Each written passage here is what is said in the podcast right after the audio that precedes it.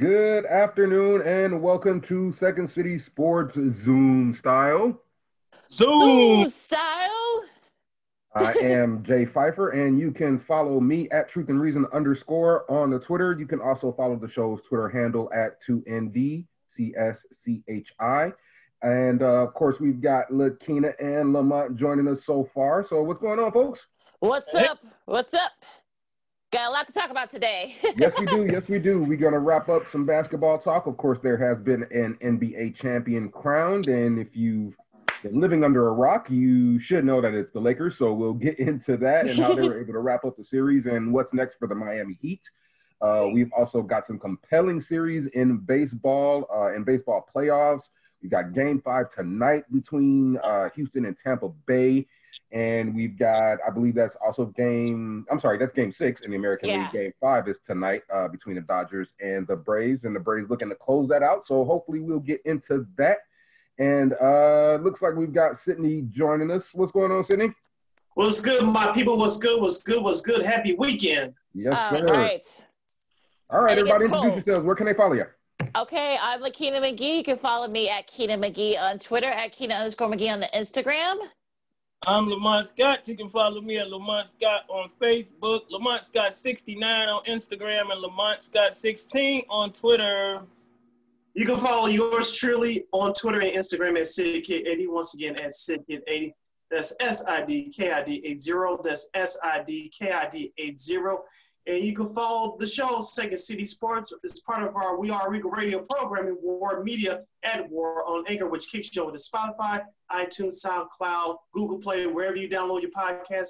Make sure you download War on Anchor. We are also on iHeartRadio. Please, please, please download the iHeartRadio app. When you do, type in your search engine box, War on Anchor. That's W A R R on Anchor. And we're also on YouTube at War Media. That's W A R R Media. Type that in your search engine box on YouTube. You see our lovely faces like you are watching right now.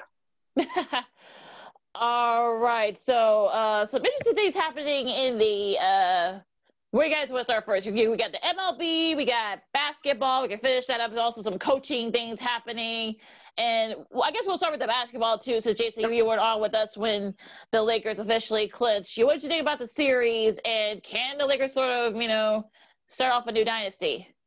No. Well, well, listen. I, I mean, I give you. You guys knew how I felt about this series coming in before it started. Um, I didn't think it was actually going to be as competitive as it was. I give Miami a ton of credit. I, obviously, more specifically, Jimmy Butler.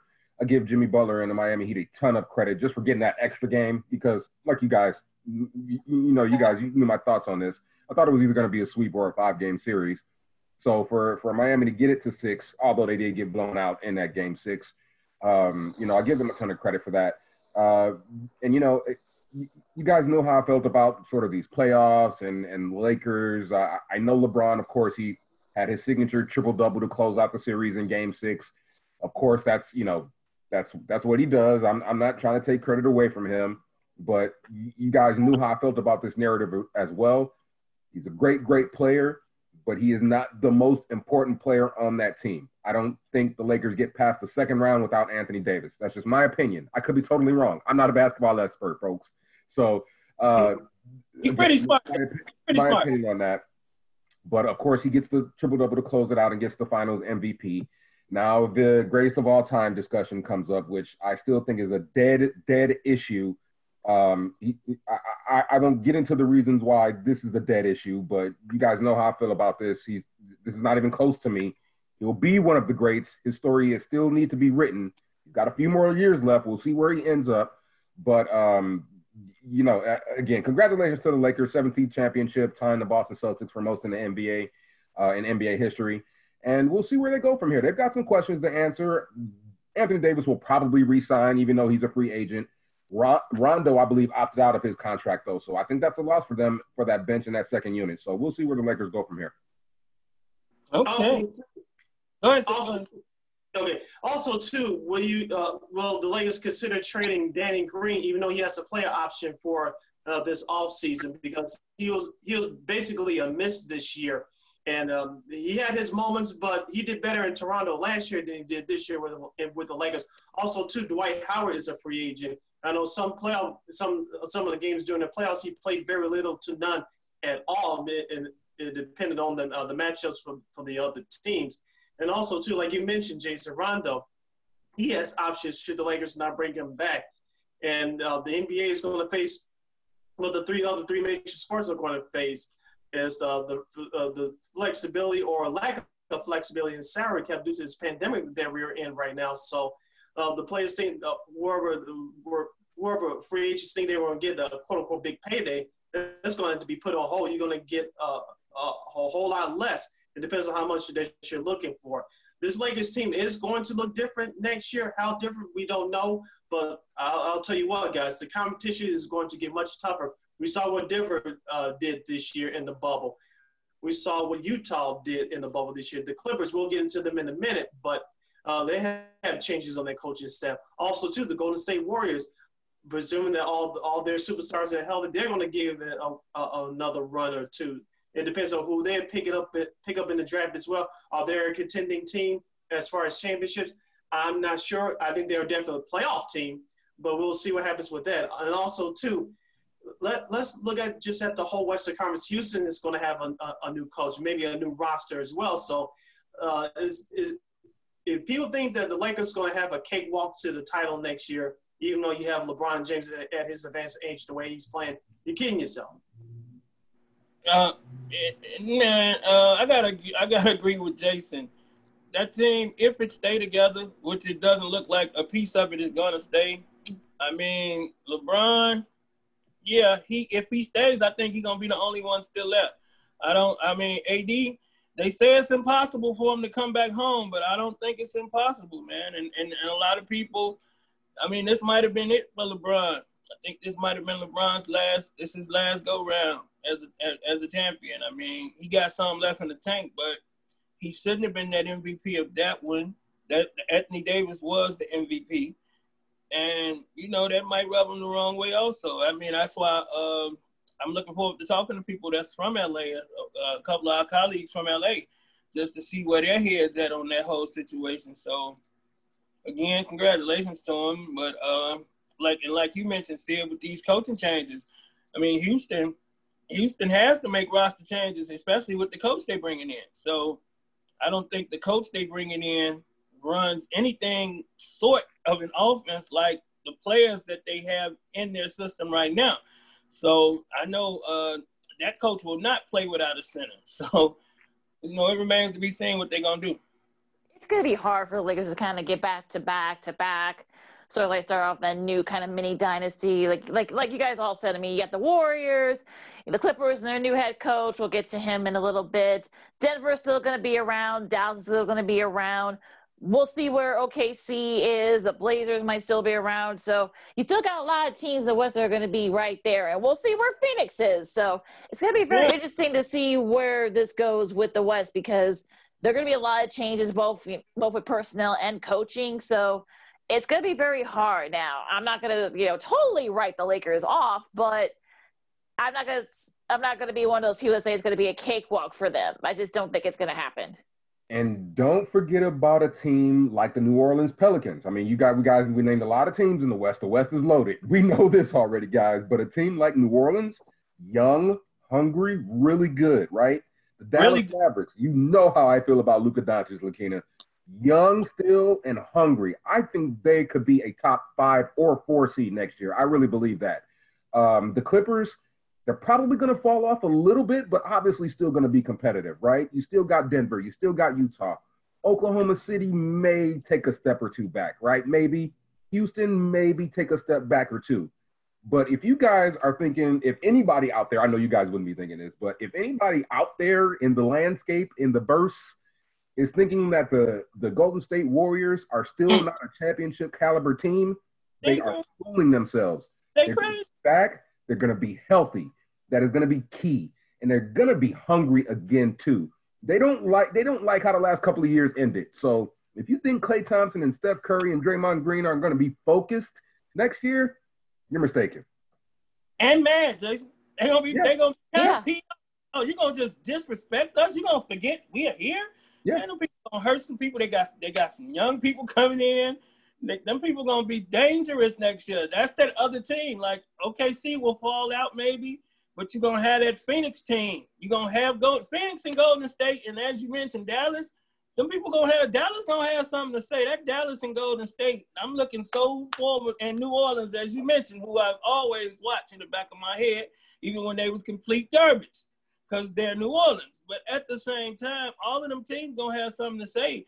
And that may, I mean, I don't see the Lakers doing anything much. Like I say, if AD stay, I mean, he should have got that MVP, and he did.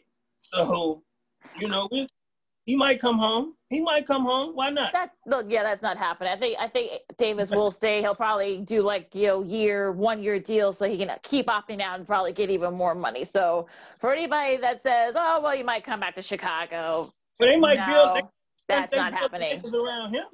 Now, if they turn, if they change it and build the Lakers around him, that may be a change that'll keep him in LA forever. Yeah. It'll be interesting though. Um, Tyronn Lue now looks like he's going to be the new coach of the Clippers. What do you guys think of that move? Can I start? Go ahead. I, I, I mean, and this is just my opinion. I, I think I, I think players of a certain stature have an issue being coached by players who they felt wasn't as good as them. Now they may can take it from a guy who never played the game, but really, really smart. But when you bring in coaches and you have players who that coach wasn't necessarily better than on the court, I think in the back of their head they got little issues with that. So I don't I don't really see how Tyronn Lue gonna be successful trying to coach a Kawhi Leonard and a Paul George. He may not have problems out of both of them, but one of them who may not be as good as what people say he is in the playoffs may have an issue an attitude going forward with a coach such as that. But you know, it remains to be seen. I don't I don't think it's gonna work just like what they doing in Houston. I don't think it's gonna work with that coach. Well, if, the, if people thought that the Clippers had pressure on them this year as an organization, pressure is going to be on them even more next year because after next year, both Kawhi Leonard and Paul George can opt out of the, their contracts, which they signed for last summer, excuse me, before the start of, of this past season. Tyronn Lue has the respect of the players, yes, but like you said, Lamont, it all comes down with, to what they do in the playoffs. I'm talking about the whole roster. I believe Montrezl Harrell is a free agent uh, this all season, yep. so I'm going to see how much uh, or how much does it take to bring him back. It looks like they're going to have just about the same team. I know Chauncey Billups, uh, who did TV for ESPN and the Clippers uh, this past season. Now he's the lead assistant. I know he was up for the Indiana Pacers head job, but he's not going to get it now, but uh, he's going to be on Ty- Tyronn Lue's staff. So it's going to be interest- interesting to see what the what the Clippers do for 2021. Uh, you can't blame Lob City anymore. You traded away Blake Griffin. You got rid of Chris Paul. You got rid of DeAndre Jordan. Of course, you Doc Rivers took the blame for this past season's collapse in the playoffs. So uh, Steve Ballmer, the owner, it's all on you now. Yeah, yeah I, I personally think again, like I said, the Clippers may take a step back. I know Tyronn Lue is, is taking, you know, had taken some time away from coaching. Again, they're still talented. I think they're still going to be there. But um, excuse me, you also, you guys also know how I feel about Paul George. If he's on that team, they're they're, they're you're not going to go anywhere. They do. no, gosh. Yeah, no, we'll see. But listen, I I, I love Tyronn Lue. I think he's going to probably have the players more accountable than they were under Doc Rivers. I, am finding that hard to believe, but there wasn't really a whole lot of accountability with that LA Clippers team. They just seemed to sort of waltz through the season, as we all had noticed, you know, even before the shutdown. So we'll see what happens with Tyronn Lue, but um, I think I think it's a pretty good hire. Yeah, I, I agree. I think look, he has a little bit of experience now, so he'll know how to coach and kind of you know keep that team in line. So I'm not worried about him and what's gonna happen. What's gonna happen? I mean, he's got champ. He's got championships both as a player as a coach now under his belt. So I'm not worried about what he's gonna do for the Clippers. I think if anything, they may actually listen to him. So who knows? And he'll actually hold those guys accountable. I know because Doc kind of took the brunt of it. But Lue's sort of like the kind of guy that will kind of, you know, call his guys out when he needs when he needs to. So that'll yep. be interesting. Um, Rockets. Uh, it looks like Jeff Van Gundy. The latest rumors are that Jeff Van Gundy might be the front runner, or at least a finalist. And now apparently he wants Mark Jackson to come in and coach with him to be one of his top assistants. What do you guys think about that move potentially? Uh, well, well, Mark Jackson cannot be quote unquote blackballed anymore if that happens, correct? Right. At least he's got a foot in the door. Yeah. yeah. I don't think foot in the door. yeah, I thought it was a crime that he was blackballed in the first place, Sid. But I guess you know that was that was what was going on. Um, but listen, they well, selfishly, I I wouldn't want it because of the broadcast. Uh, they do so well on the ESPN broadcast, but uh, they they obviously have a personal chemistry going on, right, folks? So I mean, if if they can make that work there, I don't I don't see why not. I think it I think it could be something at least worth looking at, don't you? I think so. Uh, like like you mentioned, Jason, they had good chemistry on the air. Uh, hopefully, they can work out with the type of roster they they that they could have for Houston. Let's be honest, too, Mark Jackson. This is uh, fair or unfair. This is the time for him to quote unquote rebuild this image. The reason why he didn't continue coaching at Golden State because he had he tried to build that Pat Riley mentality atmosphere as us against them. Of course, there was some other things that, that went on too. People can look that up for themselves. But he he, uh, he did play for Pat Riley in the, the, Pat Riley's first year in New York back in the 91-92 season. And of course, Pat Riley traded him to the Clippers following that season. So he tried to uh, adopt that mentality in, in, with Golden State, and upper management just wasn't happening. But the players loved it. So, and Klay Thompson, Steph Curry, and Draymond Green all speak highly of him. So he did something right. He got that franchise to 50 wins before Steve Kerr took it over, and of course led them to those three world championships. So should Jeff Van Gundy get that job and, and Mark Jackson get that lead assistant job, this is for Mark Jackson to rebuild his image. Now, will it guarantee him another head coaching spot, we shall see. But it will be nice for him to get his foot back in the door as far as coaching is concerned. You, you know, there might be a situation here, like Jason mentioned with their uh, chemistry. It may be a situation of Van Gundy knowing that he can get his foot in and he can bring Mark along and then he can step away and maybe leave it with Mark and allow Mark to be back in. I mean, that's the only way I think Mark can get back in. But I mean, like Jason said, he shouldn't have been out in the first place, especially this long. But you know, we it remains to be seen. I mean, I'm like you said, I'm looking forward to seeing what happens with it if he can get back in there. All right, joining us right now, he's the sports entertainment and entertainment reporter for Nightfall Media, which you can hear on iHeartRadio. Just download the iHeartRadio app. And also, he's been seen on Fox Sports NBC Sports, and ESPN. And you can also hear him as a guest analyst on uh, Fred Roggin and Rodney Peete's uh, afternoon show on AM 570 LA Sports every Thursday once Dodgers baseball is concluded. And you can see him on NBC4's uh, Going Roggin with Fred Roggin, the TV show on Sunday nights on NBC4, uh, KNBC TV in Los Angeles. And we're waiting for Nick Hamilton uh, to join us as he gets his audio together. You can follow him on social media and uh, on Twitter and Instagram at Nick Hamilton LA. Once again, at Nick Hamilton LA. Nick, welcome to the show. How are you? Hey man, how you guys doing? Thanks for having me on. I appreciate it. I apologize for the tardiness. No, no, you're fine. Um, for, first off, uh, the Dodgers are on the brink of elimination. I'm seeing Dodgers Twitter already like kind of freaking out. So, what's the mood over there in uh, in L- LA, Nick? Uh, the nerves are absolutely, you know, on on par um, because this team was so loaded and so talented when we started the season in 2020.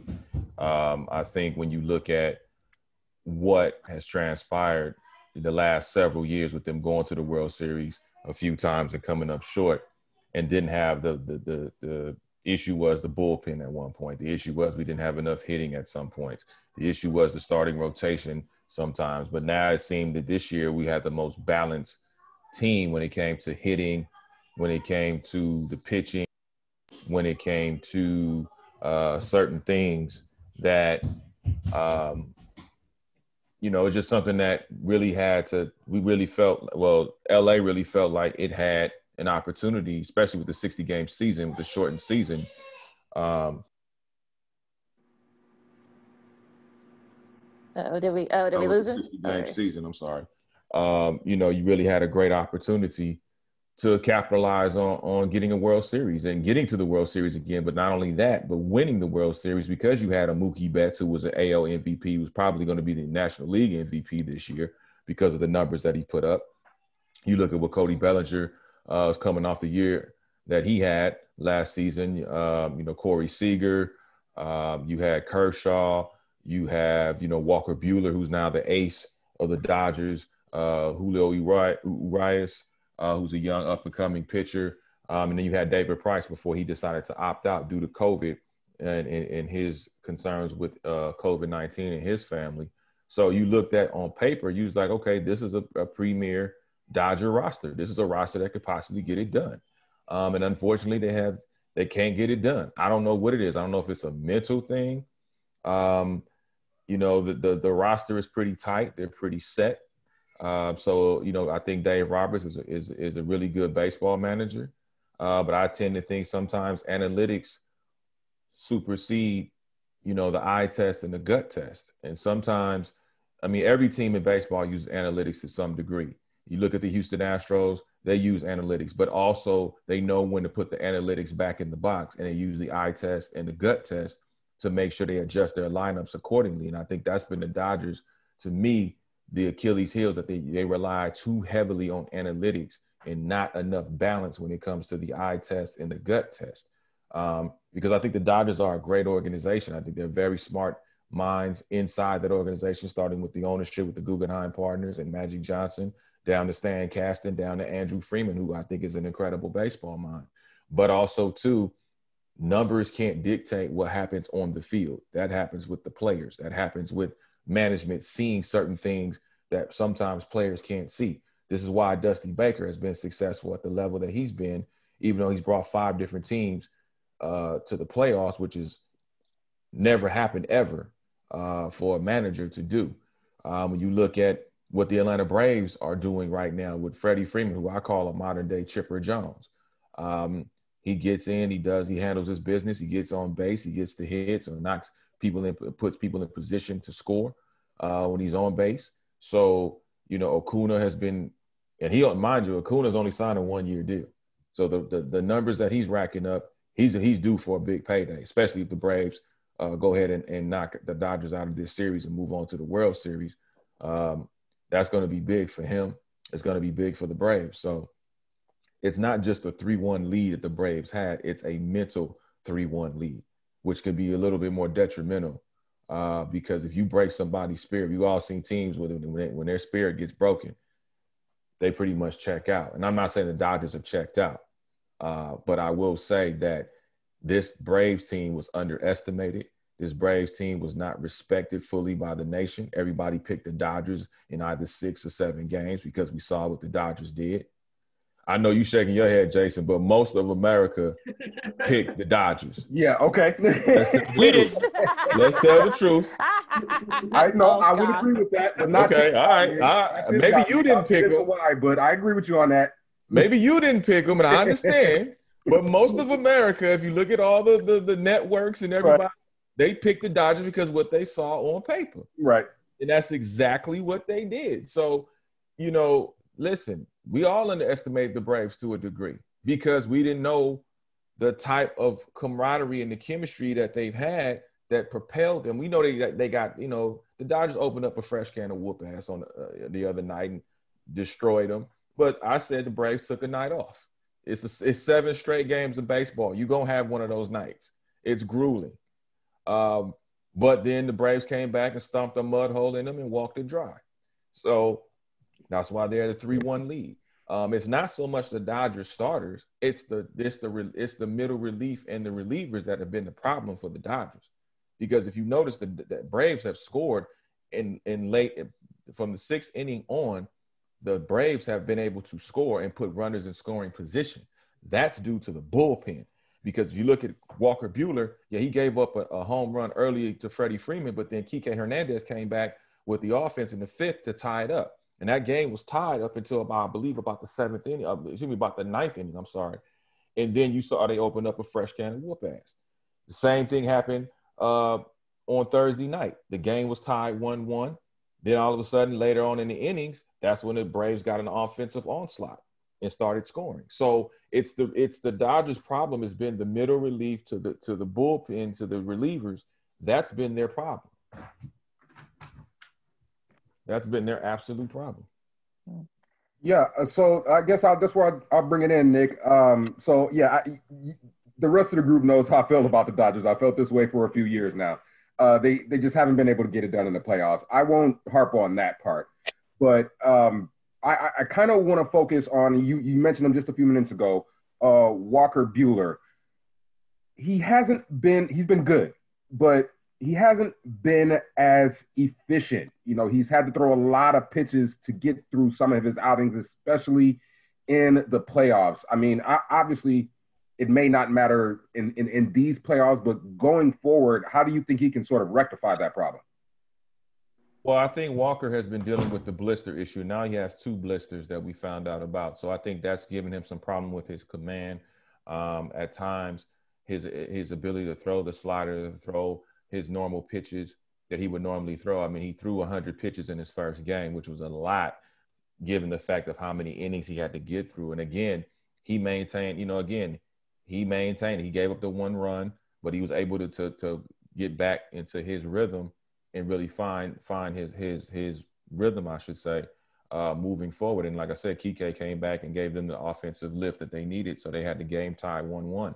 So I think Walker Buehler, I think, yeah, um, he hasn't been the sharpest Walker Buehler that we're accustomed to seeing, but he's battling through when it comes to just having, um, you know, dealing with the blister issues. Which you know we've all, if you dealt with blisters, man, if you on those fingers and you you you you like you're used to having those fingers come through for you, it's a bit of a stretch. It's no different than an, an ankle injury for a basketball player or you know a quarterback who's dealing with shoulder issues or elbow issues. It's the same way whether they're uh, you know 80% or 60%, they're still going to get out there, but they're not going to be as effective as if they were 100%. And I think that's the problem with Walker Buehler.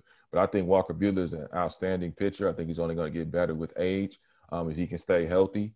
Um, you know, he's going to be a, a, premier pitcher in this league at some point. Lamont? Uh, Nick, uh, question. Now, if the Dodgers were to get past this next game, what do you think, other than stirring up that middle relief, as you were saying, they need to do to get them to that point? Because I was on board with Jason to a certain extent with the Dodgers having to show me something, and I felt Mookie Betts was the answer to that. So now that they fighting for their life, so to speak, if they get past this next game, what do you think they need to do to get a grasp on it and maybe fulfill what a lot of people thought they could fulfill by getting to this World Series and possibly even winning it? Well, first of all, Mookie's got to start hitting on a consistent basis. Um, the struggle is real. Uh, he's been he he's been struggling, and even he's he's mentioned about it. You know, he's not happy about it, obviously, because he wants to be able to perform and you know make sure he contributes to the guys you know in the locker room. And so uh, I think that's one factor.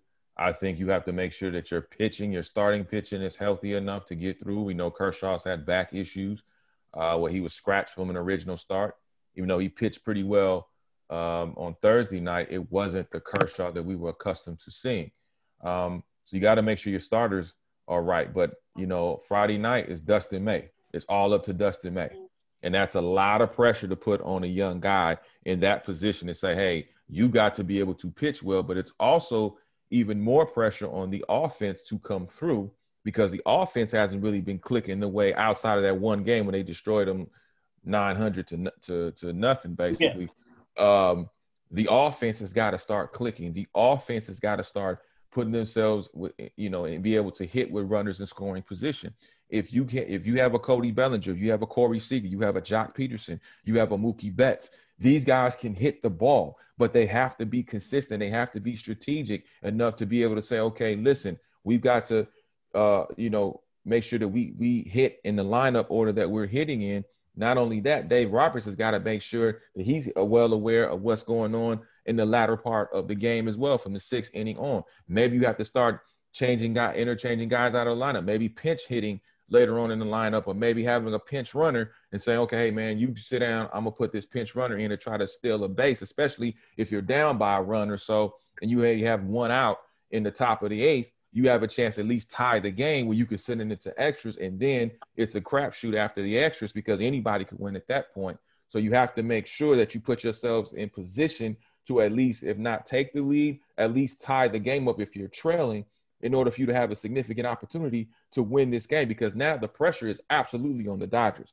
And that's a lot of pressure to have. You have, excuse me, you have to win every single game.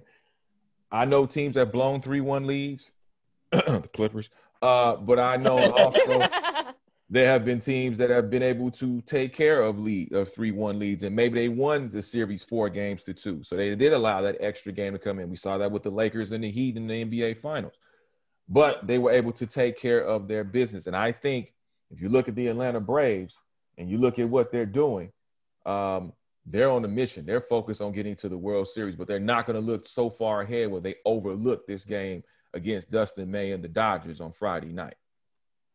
Nick Nick Hamilton of Nightfall Media is joining us here on Second City Sports, along with Lakina McGee, Jason Pfeiffer, and Lamont Scott. I am Sidney Brown. Speaking of those Clippers, Nick, let's talk about Clippers basketball right now.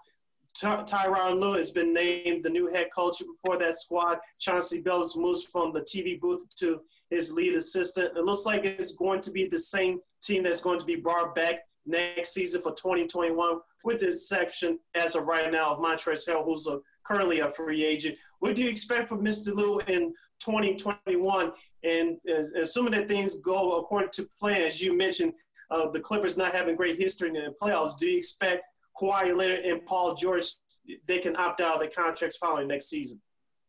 Well, to answer your first question, I don't expect too much. Um, I think Tyronn Lue is nothing but a retread. Um, he, he's the remix of Doc Rivers. I mean, he was the the chair next to Doc Rivers the entire couple of seasons that he's been there. Um, I don't, I don't, I didn't think that was a great hire, but they, but what choice did the Clippers have? Really, they weren't going to do what they should have done, which was hire Mark Jackson, who I thought would have been an incredible hire. Uh, but currently, he's he's blackballed for reasons that I won't discuss. But um, I thought that would have been a much better hire. Uh, but Tyronn Lue, they gave him five years. Congratulations to Tyronn Lue. I don't begrudge him for taking the deal. I mean, what is he supposed to do? Turn it down when nobody else is really offering him a deal. He's still going. He was still going through the interview processes for other teams that were in contention for his services. So, you know, congratulations to him. As far as Kawhi Leonard and Paul George goes, um, you know, if, if Paul George ends up remaining in Los Angeles next season, uh, with Kawhi Leonard, I think you're going to get much of the same. But there's there's dissension in that locker room. There are guys that don't like the fact that Kawhi Leonard takes load management. Um, you know, he's being treated as the superstar that Kawhi Leonard is. And there's some, and until they get rid of that, that I don't want to say so much jealousy, but just that that type of thinking this is your teammate. You knew this coming in what Kawhi Leonard did. This ain't nothing new. Whether it's Patrick Beverley saying something, or whether it was Montrezl Harrell, you know, sneak dissing, or whether it was anybody else, you knew exactly what you were getting when you got Kawhi Leonard. Did you not follow with him in San Antonio? Did you not follow him in Toronto? Did you not? Did you not pay attention? Did you not pay attention to um, what transpired, you know, coming over to the Clippers and what the Clippers agreed to allowing him to do. And I think the Clippers are again another incredibly smart organization. They got a, they have a great front office with Lawrence Frank, um, and, and, and you know with Jerry West being the consultant. Um, you, you see why Lawrence Frank was named Executive of the Year, but it's also that entire staff and upper management because I think they are incredibly smart when it comes to basketball. But sometimes that can all sometimes that can be too much. What I mean by that is it's a fine line between genius and insanity. And sometimes you can stack the deck too much to where the overflow is worse than just being not having enough. And I think sometimes you have to you have it you have to put guys on board that are going to be on board with your vision. And and I don't know if they didn't talk to these guys before bringing Kawhi Leonard on and, and explaining to him, you know, to them rather, this is what we're going to do. This is our mission. This is our focus. Maybe guys were still feeling like, hey, we took the Golden State Warriors to two games in the playoffs. We won 48 games last year. You know, maybe they're still hung up on that. But you guys needed Kawhi Leonard because you couldn't get any farther without Kawhi. Um, so I think regular season, Paul George is, is fantastic in the regular season. It's the playoffs is the problem, and Paul George is not a, a, a He tried to be a vocal leader, but everybody tuned him out because we all know he's not. And that's no disrespect to Paul. Everybody can't be that. But the Clippers' problem that's going to continue is the fact that they have no vocal leadership in that locker room. Who is the vocal leader? Kawhi leads by example. So he doesn't say anything. The main reason why, the main reason why that team in Toronto was so successful with Kawhi Leonard, it wasn't just the skill set. They had a vocal leader in that locker room, which was Kyle Lowry. Kyle Lowry was the vocal leader in that locker room. So it uh, it balanced out with Kawhi's quietness, but he put, he was loud on the floor when it counted. That's what you need. You go into the Lakers locker room. Who's the vocal leader? LeBron James, along with times Rajon Rondo. You will have AD sometimes speak. You will have Dwight Howard sometimes speak. Hell, Kuz will sometimes speak. They knew, but they knew what the chain of command was. You go to Golden State. Who's the vocal leader? Steph Curry. At times, Draymond Green. There at times, Klay Thompson. You know who the chain of command is. We uh, uh, Giannis, Giannis in Milwaukee is the vocal leader in that locker room. But we don't know who the vocal leader is in the Clippers locker room, and that's their Achilles heel. Until you have a chain of command from the players, and you bring somebody on that's going to be able to be vocal. This is why I said maybe they need to look at a DeMarcus Cousins in free agency. Maybe they need to look at a Serge Ibaka not just for what they do on the floor, but what they how they speak in the locker room to galvanize players. Boogie has done it. Serge Ibaka has done it. So they have experience in doing it. And I think they've all matured, especially Boogie has matured enough to know how to go about doing it in the right format. So maybe the Clippers could look at that option. But I don't expect too much more of the same that we saw last year. I think they make it to the second round unless things drastically change, and that's going to be it. that's going to be it for them. Will it be a top four, top five team in the West? Sure, if they stay healthy and everything goes well, absolutely they will because they're a talented team, but they just don't have enough to get over that hump. Yeah. Go, no, go ahead, Lakina. Go ahead. No, no, no, no, no, it's okay. Just, uh, what about the, the Lakers? Do you think they have a chance, to perhaps, maybe start off a dynasty or we were just talking about you know the other teams in the Western Conference that might pose a problem. What do you think about the Lakers and their chances to repeat next season? Um, I think they have a good chance to repeat, but I don't think they will. I think because of LeBron's age, and I know people say, "Oh, but look what he's doing." You know, he's playing. Yes, he's playing at a high level, and I give a lot of props to LeBron James. I don't understand where the hate comes from with LeBron James because he is that great of a player. But let's be clear: the man is about to be 36 years of age. And I know 36 is relatively young. We talk about just off the court, regular, everyday human interaction. But when it comes to basketball and the amount of basketball that this man has played, not even counting the playoffs, the playoffs, or all, if you combine all his playoff appearances, he's played an extra probably four seasons on top of what he's already played, right? And had short windows of rest in between those seasons because he's playing till June. He gets out. Now you got to go back to training camp, preseason, October 29th or 30th comes, the start of the season. Now you're back in full mode.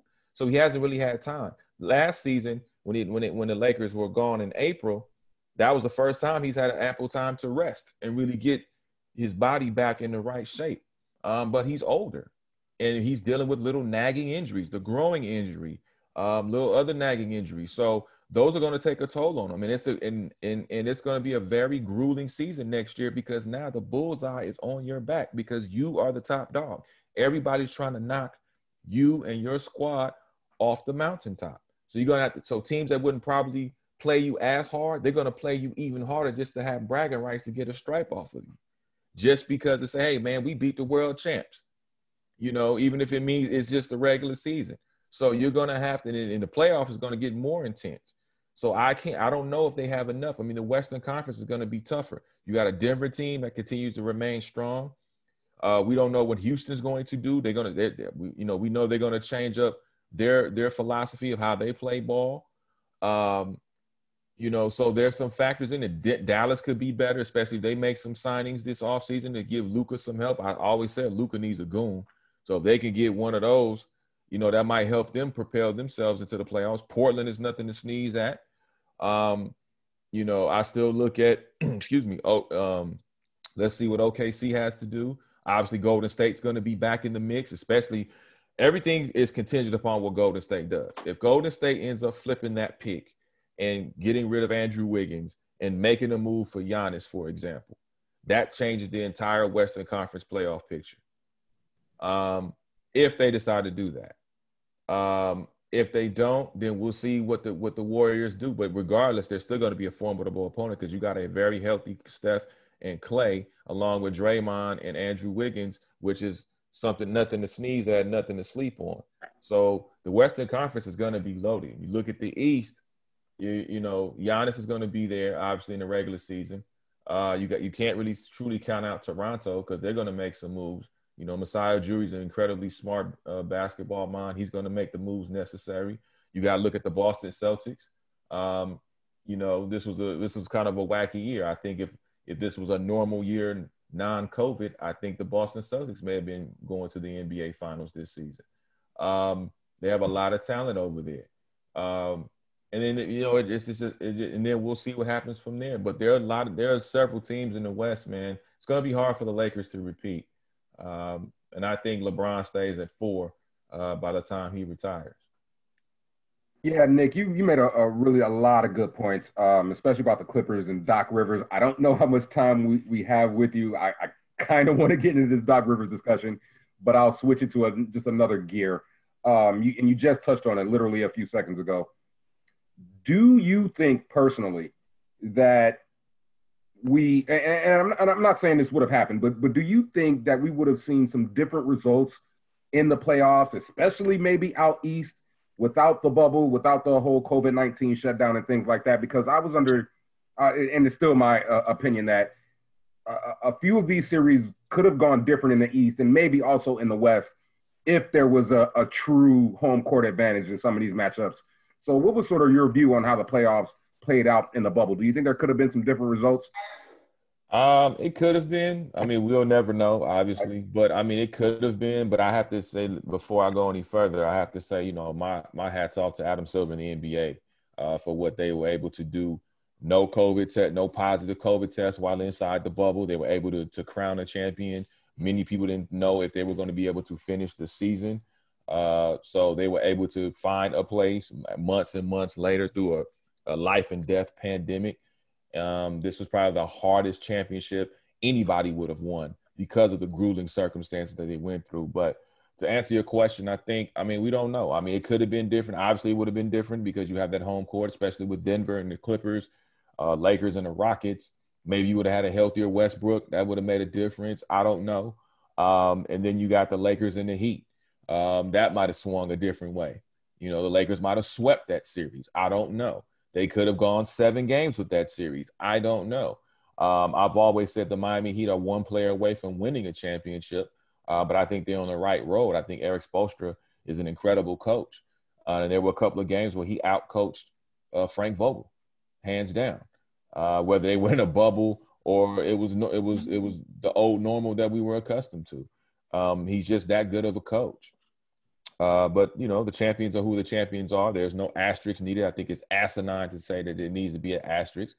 You are an anal cavity if you think that because you obviously don't understand what it means with these with these players. Every single player, not just the Lakers and the Heat, but every player inside that bubble from the from the eight game play in to the playoffs, what they had to sacrifice, what they had to to, to leave behind. You know, uh, Alex Caruso couldn't even go to his sister's wedding that's how much he sacrificed. That's his, you know, that's his, that's his family. You know, you only see your sister. Hopefully, your sister only gets married once, and you had to miss out on that because you you you sacrificed that for the greater good of the team and to, to get a championship, and it worked out for you. Um, you know, some guys, excuse me, some guys, you know, had to get the lemon wings, and uh, they couldn't they couldn't help themselves. I mean, you know, that was more important apparently. Um Don't start, man. you know, I, I, mean, I'm just throwing stuff out there. You know, there's a lot of scenarios. I, I mean, you know, I'm just talking. Don't mind, don't never mind me. Yeah. Uh, but I think it's just there was a lot of there's a lot of you know what ifs and possible. I mean, think about the Lakers. Obviously, on a mission with the loss of the late great Kobe Bryant. Um, as tragically as him and his his young daughter were, were taken from us. Um, and I say us because Los Angeles has has really Uh, that's our that's our that's our guy. I know he's he was born in Philly and raised in Italy and came back, but he Kobe's our guy. We watched him grow from 17 on, um, how he's embraced this city and what he's done for this city in front of the camera and behind the camera. So Kobe is ours. Um, and I know that took a, a, huge toll on a lot of the guys in the Lakers, uh, not just in the, in, in the staff and, and, and Jeanie Buss and Rob Pelinka, but the players too. Anthony Davis being one of them, LeBron James, Rajon Rondo, um, you know, Dwight Howard. Um, so I think these guys are on a mission regardless, but it didn't make things easier by being locked down in a bubble uh, where you can't get any uh, extracurricular services as you are accustomed to getting during certain times to relieve some stress. Um, you could you didn't have access to that. You had to stay in that bubble if you wanted to be eligible to play.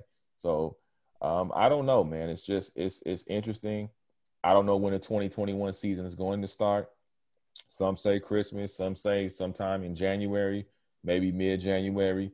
Uh, we know the NHL is going to start January 1st, 2021, according to Gary Bettman, but that could change as well depending on the, the outbreak of this pandemic, as we're seeing across the nation with college football games being postponed and canceled and NFL facilities being shut down uh, because of COVID 19. So we don't know what's going to happen. I mean, we don't even know if we're going to finish out an NFL season and have a Super Bowl. I mean, NFL came out and said we're not going to have the Pro Bowl. We're going to have quote unquote activities, uh, whatever the hell that means. Um, so you know, we don't know what this thing's going to do. So for for the NBA to finish their bubble, crown a champion, um, I think it's remarkable. You know, shout out to them. Shout out to the WNBA as well for being able to crown a champion um, and being through their wubble or bubble, whatever you want to call it. Um, you know, and we'll see if baseball is able to crown their champion. Now they're in their quote unquote uh, bubble type of situation. So, you know, it remains to be seen, man. 2020 has been a, a rocky, a very rocky year, to say the least. And uh, yeah, Nick, keeping you with the, with the uh, Clipper thing, you mentioned earlier. Do you think the Clippers need to like maybe make a move other than that Tyronn Lue situation? You think they maybe need to look at moving a Paul George? or moving someone else and maybe allowing Kawhi to be ain't gonna lead that team, man, this year.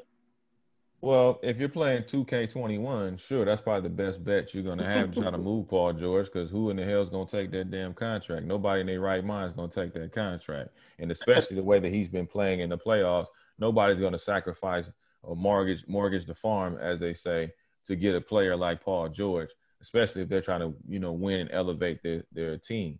Um, I think you're just stuck with Paul George. And I don't mean stuck in a disrespectful sense because I like Paul George. I think he's a good brother. Um, I, I, think he, I think he's talented. I think he can play. It's just those question marks arise every playoff season. You know, are you going to show up consistently? He shows up at times, but for a player of his stature that he claims to be, you got to show up night in and night out. Now, Kawhi had a bad game, game seven. Not taking anything away from Kawhi Leonard in his bad game in game seven when, it, when, the, when the season was on the line. But let's look at Kawhi's history. Kawhi has been instrumental in winning championships. Kawhi has been instrumental in, in getting and guiding teams. Yeah, he's taking load management, but you know what? I can't blame the dude because what happened in San Antonio, we don't know the mental effects that happened to him in San Antonio by doctors mis misdiagnosing you. I mean, if you ever been misdiagnosed by a doctor, you're you're skeptical of doctors for a while. It's like getting into a car accident. It takes you a while not to be shook by getting into a car or driving a car after a while. Um, it's the same way with Kawhi Leonard. And I think, you know, that one game should not take away from what he's already accomplished. Um, and I think he's still a great player. I think he's one of the best wing defenders I've ever seen. Um, in the game today. And I still think that resonates uh, with him and his game and then throughout the league. So one bad game, yeah, he get he, he deserves the criticism that comes with that, but he doesn't deserve to be canceled or written off because of the one bad game. He's still a great player. He just needs help. Now, if the Clippers can somehow the Jerry West magic, the magic wand can wave around and maybe get a Bradley Beal or somebody of that stature, or maybe get a, a Bradley Beal and a Dwight Howard in free agency, or maybe get a Bradley Beal and a DeMarcus Cousins package going. That could probably pay some dividends because I think, you know, Ty Lue is a decent coach, but I think Chauncey Billups is the is the real one that's going to be able to be the glue to that to that that team and that that coaching staff. So I thought that was an incredibly smart gesture on Tyronn Lue to hire Chauncey Billups, who already knows the team. He's been covering the team as a play-by-play announcer uh, for the last couple of seasons, so he knows what the team is. He knows the guys. Obviously, they have a great relationship with him, and Chauncey's a really down, to, really down to earth guy. So I think he's going to be able to speak volumes to the players, maybe reach some players that Tyronn Lue may not be able to reach, and you're going to need that. Uh, same thing. We looked at the Lakers with Jason Kidd and Phil Handy. You know, when, when guys maybe felt like they couldn't talk to Vogel, they talked to Jason Kidd. Jason Kidd will relay stuff. Same thing with Phil Handy. Phil Handy's very respected throughout these NBA circles. Um, so it's great to have a staff where you have guys that may not be able to talk to the head coach all the time, but they can have somebody they can talk to on the coaching staff that can relate to them. So I thought that was an incredibly smart move on the Clippers' part to bring in Chauncey Billups. But unless we see something of that magnitude, again, it's going to be the same old Clippers, man. Last minute or two, moment or two with Nick Hamilton of Nightfall Media right here on Second City Sports, along with Lakina McGee, Jason Pfeiffer, and Lamont Scott. I am Sydney Brown. Last question from me, Nick. Uh, listening to one of your appearances, radio appearances on Roggin and Rodney a few months back, you you talked about how one of the teams, or maybe multiple teams, uh, in LA did not give you proper access uh, to the players. Uh, I think it was pre-COVID. I, am not sure it was pre-COVID or right after COVID. But uh, um, following you on social media, you talked about uh, how uh, we as as Americans, we as a society, need to support black media in particular, especially in the times that we are living right now. Talk to our audience about how how how is it how, how important is it for everybody to support black media and different voices in particular, and not just traditional uh, sports media? No, that's, I think that's an excellent question. Um, I, I was saying that not just specifically speaking on my situations, but coming in contact with a lot of fellow colleagues of mine, friends of mine that are also in the business that have um, suffered at the hands of discrimination when it comes to black media outlets and black owned media outlets to be specific. Um, you know, we don't always get the respect and the opportunities that we've earned, that we've worked for.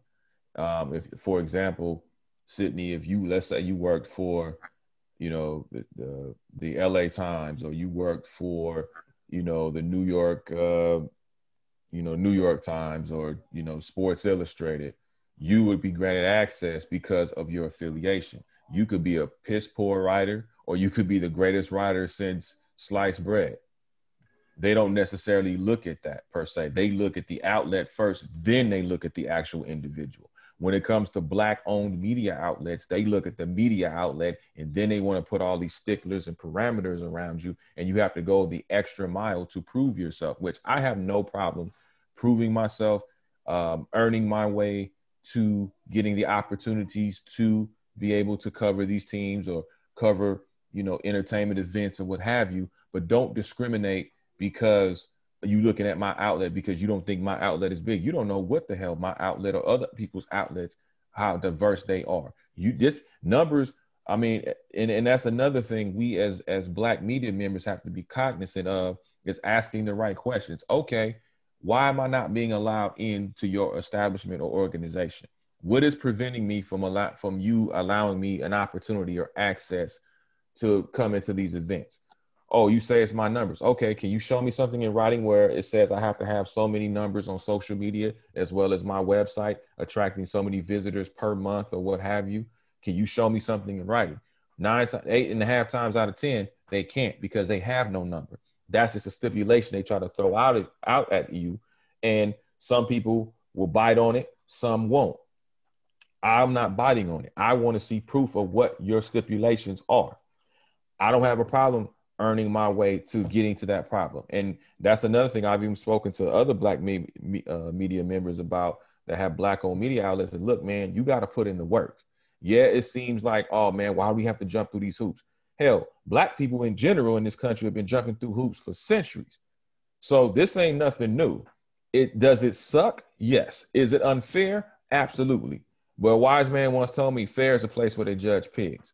So you either going to do the work and get on the grind and then make and then open up opportunities for you. So now you have a stronger case. If you spent a season, I mean, I'll tell you a quick story. When I when I in LA, there was no NFL football, right? NFL football left when I was pretty much a, a teenager, on the brink of being a teenager, which was 94. So we lost two teams. We lost the Rams, we lost the Raiders. We had no NFL football. USC football was our pro team. We used to, I, used to, be the running joke in LA. They just play on Saturdays. That's the running. That was the running joke. And USC was that's why USC was even more popular, not just nationwide when they were winning, but in LA because we had no other football to turn to. Once we started getting measures back into, you know, sniffing around to getting football back, I was at an event. The San Diego Chargers at that time came up to this particular event um, I met with the PR individual, um, who I thought was who was a great guy. You know, never would take anything away from him. Um, and I interviewed the head coach who they had just hired that year. Turned in my information, went back and forth with him. He would not allow me access to anything. Yet I still wrote as if I was there.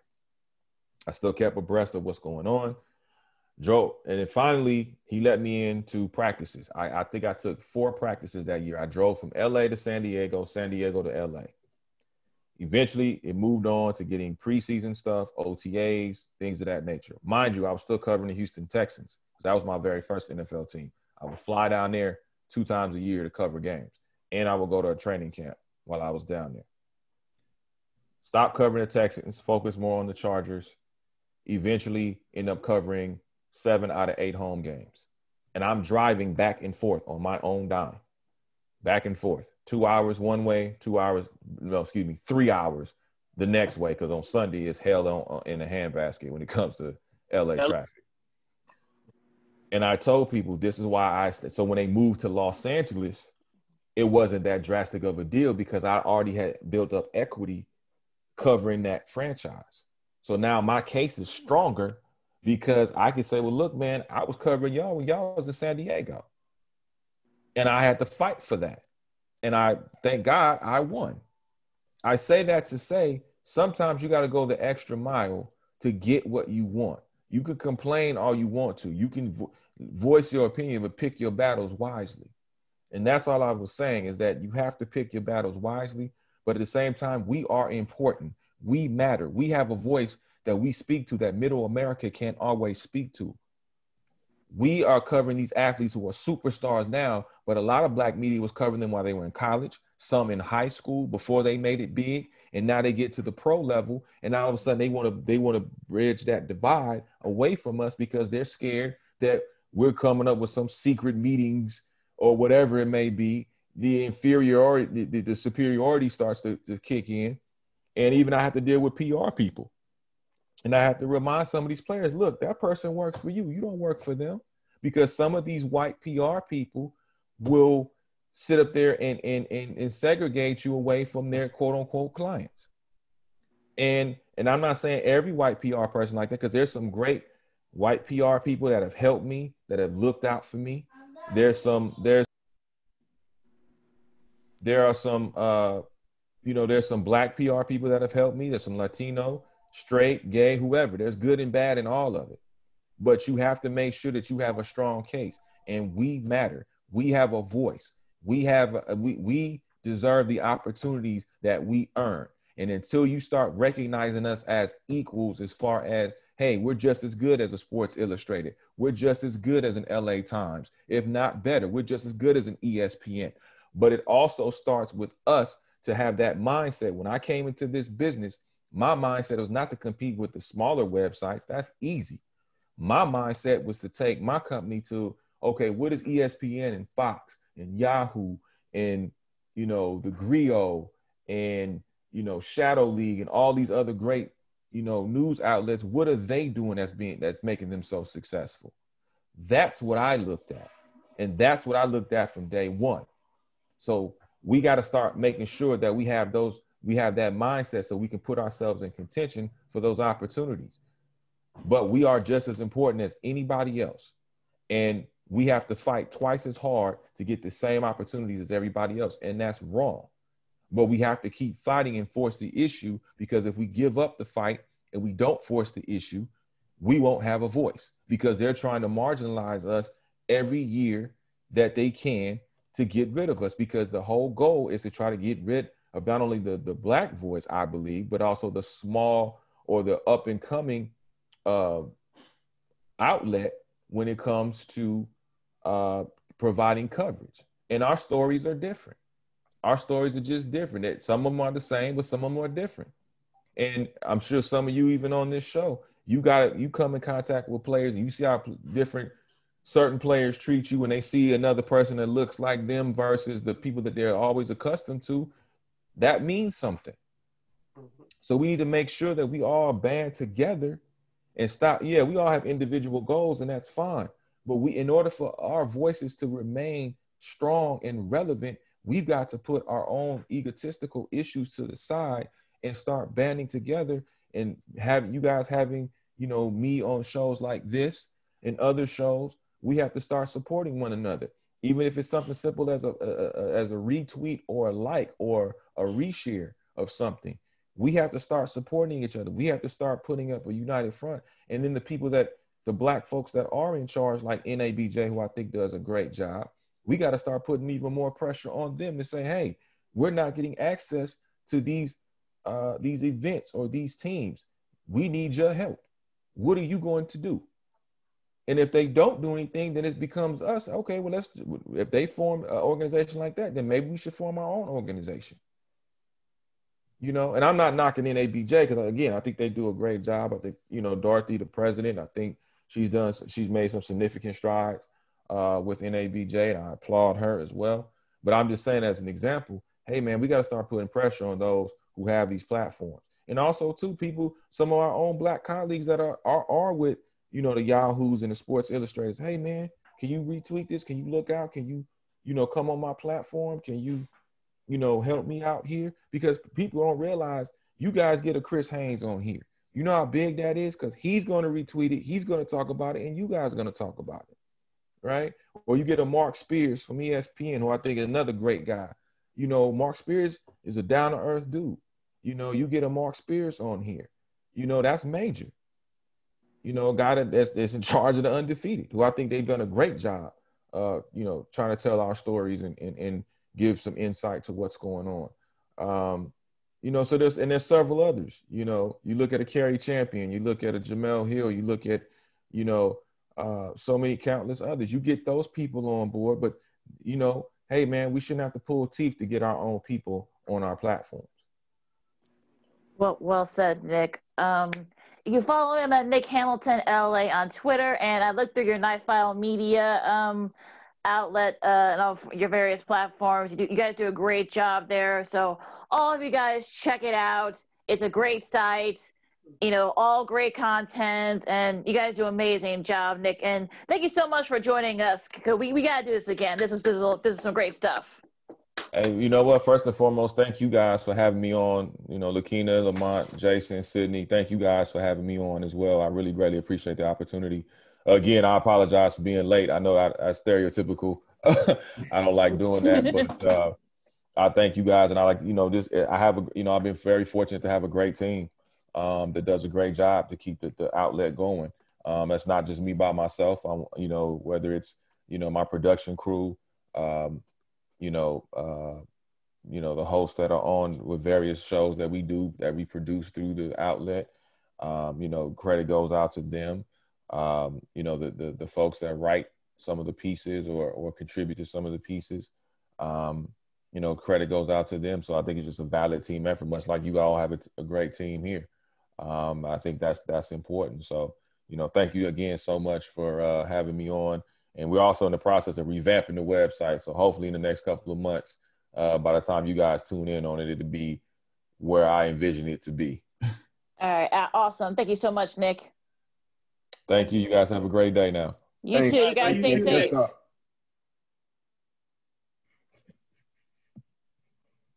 All right, that was Nick Hamilton from Nightfall Media at Nick Hamilton LA on the Twitter and at Nightfall Media at N I T E Fall Media. That's how you spell it. So check it out on our various social media platforms.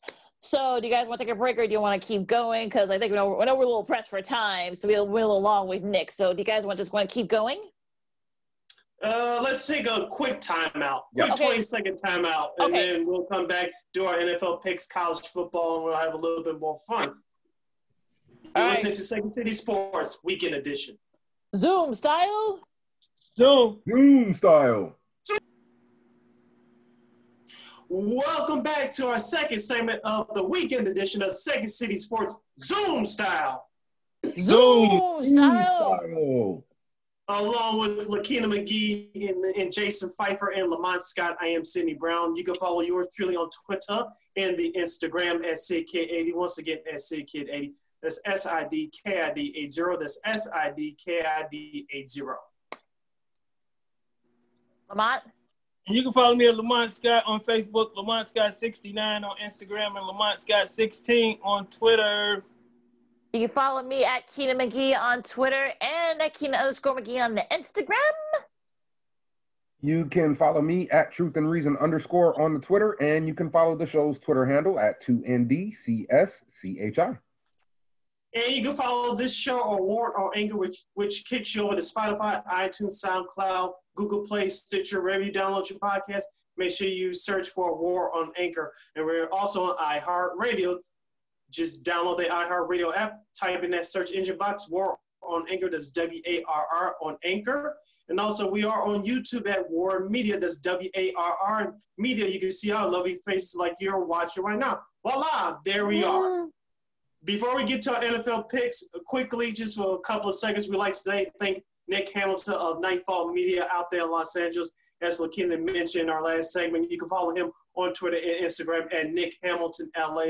That's once again at Nick Hamilton LA. I also want to give a shout out to It's the Bigs. That's Terrence Tomlin and Eugene McIntosh, both uh, friends of the show. Of course, I think it was actually a year ago that we had uh, Eugene had to uh, go away for an event, but we had Terrence Tomlin in studio. Of course, they're based here out of Chicago. I just want to give those two guys a big shout out. They will be back on this show very soon, and they can tell you stories of how they had to go jump through hoops to cover these teams as an independent outlet here in Chicago. Of course, they're the only black independent outlet in Chicago with access to the Chicago Bulls, Chicago Bears, uh, Cubs, and White Sox. So I want to shout out those guys as well. We'll we will bring them back on the show again in the future. We haven't forgot, forgotten about you guys. Uh, uh, thinking about it, should have brought them on uh, all together for one big forum. Maybe we could do that sometime down the road. I just want to give those, those guys uh, their props and their shout out. They're friends of this program and of the Dean Davis show as well. So they, they have a lot of stories to tell uh, as well, along with Nick. Yeah, well, we got, we probably got, we like you said, so we probably got to get them out and do like a forum style, you know, with this kind of Mhm. thing at some point because they shared some stories with us too. But, you know, on that note, let's get to the business at hand here. Carolina, they're three and two. They've won three in a row. This team's actually a lot better than people thought. You know, the Bears will have kind of their work cut out for them this week. They've had kind of had their issues too. The Bears, you know, they had like one of their practice squad guys test positive, but it looks like that was an isolated incident. So everybody else has come back negative. So where do you guys see in this game, real quick, before we do our picks? Um, Lakina, you're to get your wish. The Bears will play a complete game. Complete game. Oh. this is your week, Lakina. I feel it. It's going to happen. get right. I think the defense can play well against Carolina. Um, I'm not scared of, of Mike Davis. I'm not scared of the wide receiving core, and honestly, I'm not scared of Teddy Bridgewater. I mean, although he, you know, he he lit us up last year, lit the Bears up last year. That was in Soldier Field, but he was with the Saints then. Um, in my opinion, a much better team, at least on paper. So, I think again, I think this is a game where you will see a more complete team. Um, not just for fantasy purposes, because I've seen a few articles and I've seen a few guys talk about this, but I'm looking for the Bears to start giving the ball more to David Montgomery. I think he can provide some mismatch um, mismatch opportunities uh, not only with the linebackers, as you mentioned, Sydney, but also in that secondary. I think he can he can make some plays, and if he is able to be utilized with some consistency, I think he'll have a good game. I think that is a game that he'll have this week coming up. Um, I'm not looking for spectacular numbers from Nick Foles. I'm just looking for more consistency, and um, you know we're starting to get that. You know, there, there's he's I, I, have no problems with Nick Foles. Uh, you know, I know he underthrew a couple of balls last week. He was off target a couple times. I get that, but I'm I'm still having no real issues with Nick Foles. He's still the offense again. To me, it, it just looks more competent with him under center. So I think you will see a more complete game in all three phases in this matchup. But I still don't know if that'll equal to a Bears win. I, I disappeared oh. for I disappeared for a second there, guys. So I'm sorry if I if you guys uh, if you guys didn't see me there, but uh, yeah, I mean, look, I mean, this is one of those games where look, this is one of those get right games where you can able to actually finally play a complete game, but at the same time, though, this could be one of those trap games. So Mike Davis actually leads the league in rushing, believe it or not. I know that's that's hard for some people to grasp, but it, it's true.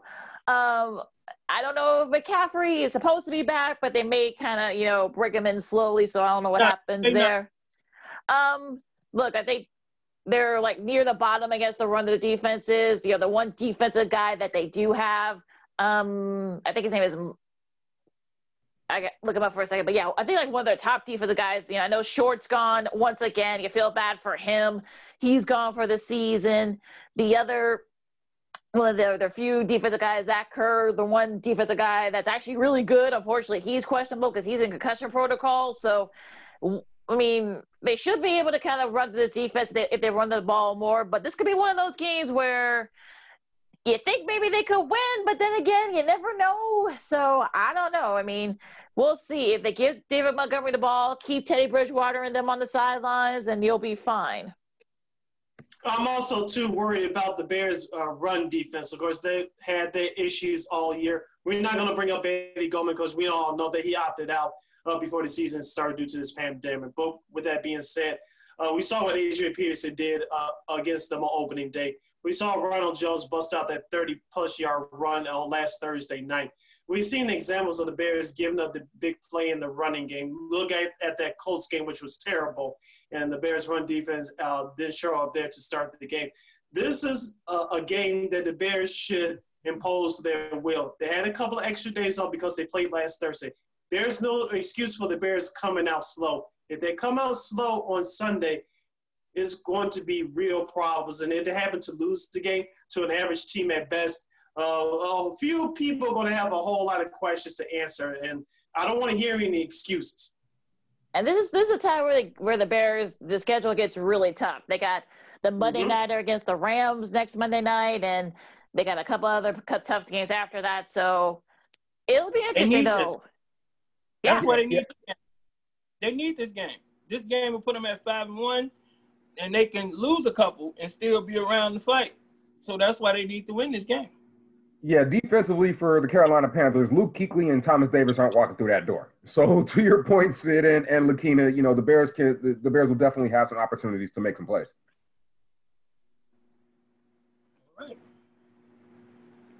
Uh, all right. So, what else is on the schedule? Are we going down the going down the weekly schedule here? Yes. Yeah. Uh, for those of you, you know, the Raiders, the Saints, the Chargers, and the Seahawks are on bye. So this is sort of a sort of a light schedule this week, if you will. Um, there's only three, three, only two three o'clock games, I should say. So, all right. First up, we got I don't know if this game's still up in the air. I mean, this the schedule keeps changing. Um, we got Broncos and the Patriots. The Patriots apparently just had another positive test, so I, I don't know what's going on. I don't know if this game's still going to go, but we'll we'll uh, make our predictions anyway. So, who wants to start? Um, I'll go with the Patriots. Cam Newton's supposed to be back. I don't know about um, uh, get Stephon Gilmore, but uh, Denver is on a third or fourth quarterback or what have you. Uh, Mark Rypien's nephew is supposed to be starting, I assume. Uh, New England's at home. They're the better team. Uh, hope if, as long as they don't sleepwalk through this one, they should dominate the Broncos. So I'm going with New England at home. I'm going with New England, but I'm rooting for Denver Center, Lloyd Cushenberry. Yeah, I'm going to take uh, New England here, too. Too much Cam Newton. New England as well. I don't think it'll matter if Gilmore is there or not. Really uh, No, uh, Texans and the undefeated Titans. Uh, Houston, I go Houston got right last week, but they won't get right uh, this week. Tennessee continues to win, even though their quarterback almost broke his ankle trying to do a Julius Erving layup in the end zone. I don't know what, what made him break out the finger roll. I, I hey, I don't know, but I, I, bet you won't try that again. But he did make a quick sidearm pass, and uh, but that finger roll, man. But Tennessee should win. Houston did get back right with the changing and the applying of the pink slips. So I'm, I'm gonna go with Tennessee though. All right, so you, you, I mean, hadn't got to talk about this, so I'm just gonna give you my quick reaction. Yes, finally, the Texans did what they were supposed to do. You guys know how I felt about this team and that coach, so I'll just leave it at that. Um, and, and so did the Falcons. Yes, way to go. Um, but but listen, the Tennessee Titans may be the most complete team in the entire league right now. I'm not I'm not talking about the end of the season or you know the middle of the season, but right now they may be the most complete team. Um, I don't want to tackle Derrick Henry. No, n- nobody nope. should want to have to tackle Derrick Henry. N- n- nobody. Josh Norman, bless his heart, but he's a meme now forever. Um, so but you should go back to Fox TV. Yeah, yeah. I, I, I mean, I go go low. That's all I can say. Go low and and no, and, go with two. Well, again, that won't work either. Go, go with the prayer. I mean, don't, don't try to tackle Derrick Henry head up. I don't know how many times that has failed for people to not get that lesson. Anyway, I digress. Um, big blowout potential here, at least in my opinion. I like the Titans. I like them kind of big. I got the Titans as well. So do I. All right, we got a good one here in the AFC North. We got the Browns and the Steelers. Uh, this is a rematch game since uh, Myles Garrett and Mason Rudolph both uh, made themselves look like fools on national television last fall. Yes. Uh, Cleveland is actually looking like a playoff contender. Uh, Pittsburgh, they survived the shootout against Philadelphia, the in-state rival, in-conference rivals last week. Cleveland, I think they're going to put up a fight, but I think Pittsburgh is going to uh, be too much for them. Cleveland, they got to show me that they're a real playoff team. If they're a real playoff team, they'll they'll have to beat Pittsburgh in my mind. But uh, coming up close doesn't count in the National Football League. I'm going with Pittsburgh. They're the better team. I'm going with the Roethlisberger Express still. The Roethlisberger Express is rolling, man. And he got another receiver to throw it to, too. It's rolling, Chase. Claypool. Yes, Chase. It's rolling. Yeah, I, I kind of like the Steelers in this one too. Um, you know, Pittsburgh's playing well. You know, n- not for fantasy purposes. You know how I like to get my jabs in, but uh, he needs to start finding uh, Juju Smith-Schuster a little bit more. He know? will. He will this week. I actually think he will as as as an analysis this week, but I like Pittsburgh. I like Pittsburgh too. I'm still not a Cleveland believer yet. I'm not. I'll be watching this game in its entirety via my computer. All right. All right. You got here we go. We got the intra conference matchup. We got the Ravens and the Eagles. Uh, uh, the Ravens gonna blow the Eagles out. Period. That ain't the Eagles ain't got nothing. That's how I feel about this game. And the Ravens got to prove something to a whole bunch of people right now because they're getting a lot of doubters. People talking about Lamar fell off or is he hurt? They're gonna show people he ain't and I don't think the Eagles got enough to stop them. Even though they may have finally found themselves a wide receiver that can stay healthy. I'm going with Baltimore. Yeah, I, something tells me this game might be close. I don't know why, guys. I, you know, I tend to be wrong usually about these things most of the time. So, um, I, I think again, I think this game might be close. I'm still going to take the Ravens though um, just because Philadelphia, they they got another guy on their offensive line out. I just saw that a few minutes ago. So yeah, their, their O line is just in shambles. I can't give them much of a chance here. Yeah, I'm with you, Jason. I, I think it's good. I think it's gonna be a blowout. I don't think it's gonna be close. Okay. I said. All right, NFC East, where everybody's still in, apparently the Washington and the Giants. Um, I'll, I'll start first here. Um, first of all, I just want to give a, a big applause to Alex Smith. Yes. Um, no. Knows I got to watch uh, uh, uh, the few minutes of that game when he was in. I mean, I'm so happy for him, but Lord knows I was praying every single bit. Uh, th- that offensive line in Washington is is is horrible. It's horrible, and I think he got sacked like five or six times in that small amount of time he was in the game. So you just it's one of those things where you just wince, right? Every time yeah. you you know you cringe every time you see somebody try to wrap him up and take him down. But uh, so happy for him just to get back out on the field. A little bit more on Washington. I I think what's happened to Dwayne Haskins is a crime. I think he's good. I, I don't think he's been in, been put in the best situation to succeed. I just don't. Um, but you know, the NFL is what it is. You know, these things happen. I'm hoping he can get a second chance somewhere with a better offensive line and better weapons around him. I think he's got some potential. But they made the move, and that that's what happens. Uh, to the game, though, I'll reluctantly take the Giants. You stole the words out of my mouth. They'll go with the Giants. I'm not. I'm gonna go with Washington. That's my upset of the week. Washington gonna win, man, because it's it's a it's a conference battle, and they got all the quarterback comp. I think Kyle Allen gonna start. The Giants will win. I mean, Washington will beat the Giants, man. Uh, I'm picking the Giants. Uh, it's going to be one of those six three nine six sort of type games. I just see it with these two. It so usually I'm, is. Y'all leaving me out there by myself. It's cold out there. extra blankets. Extra blankets. extra blankets. Extra blankets. Uh, okay, two teams that, that we thought would be a little bit better than they than they are right now. You got the Falcons and the Vikings. Uh, I, I, since I laughed. Yeah, since you're laughing. I, I, I, I mean, I still don't think Atlanta. I mean, I'm, I'm Atlanta. I was like Atlanta until they win, win. I'm gonna have to go against them every week. So I'm gonna go with Minnesota, get right a little bit if they run the ball. If they run the ball, they get right because they got a backup over there that's running the ball also. That that shows you right there that Minnesota can run the ball if they choose to run the ball. So hopefully they run the ball and they should beat uh, beat Atlanta though.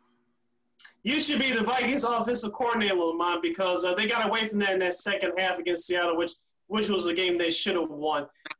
The Vikings are back at home. Atlanta's still trying to find themselves, even though Raheem Morris will be the interim coach from here on out for the Falcons.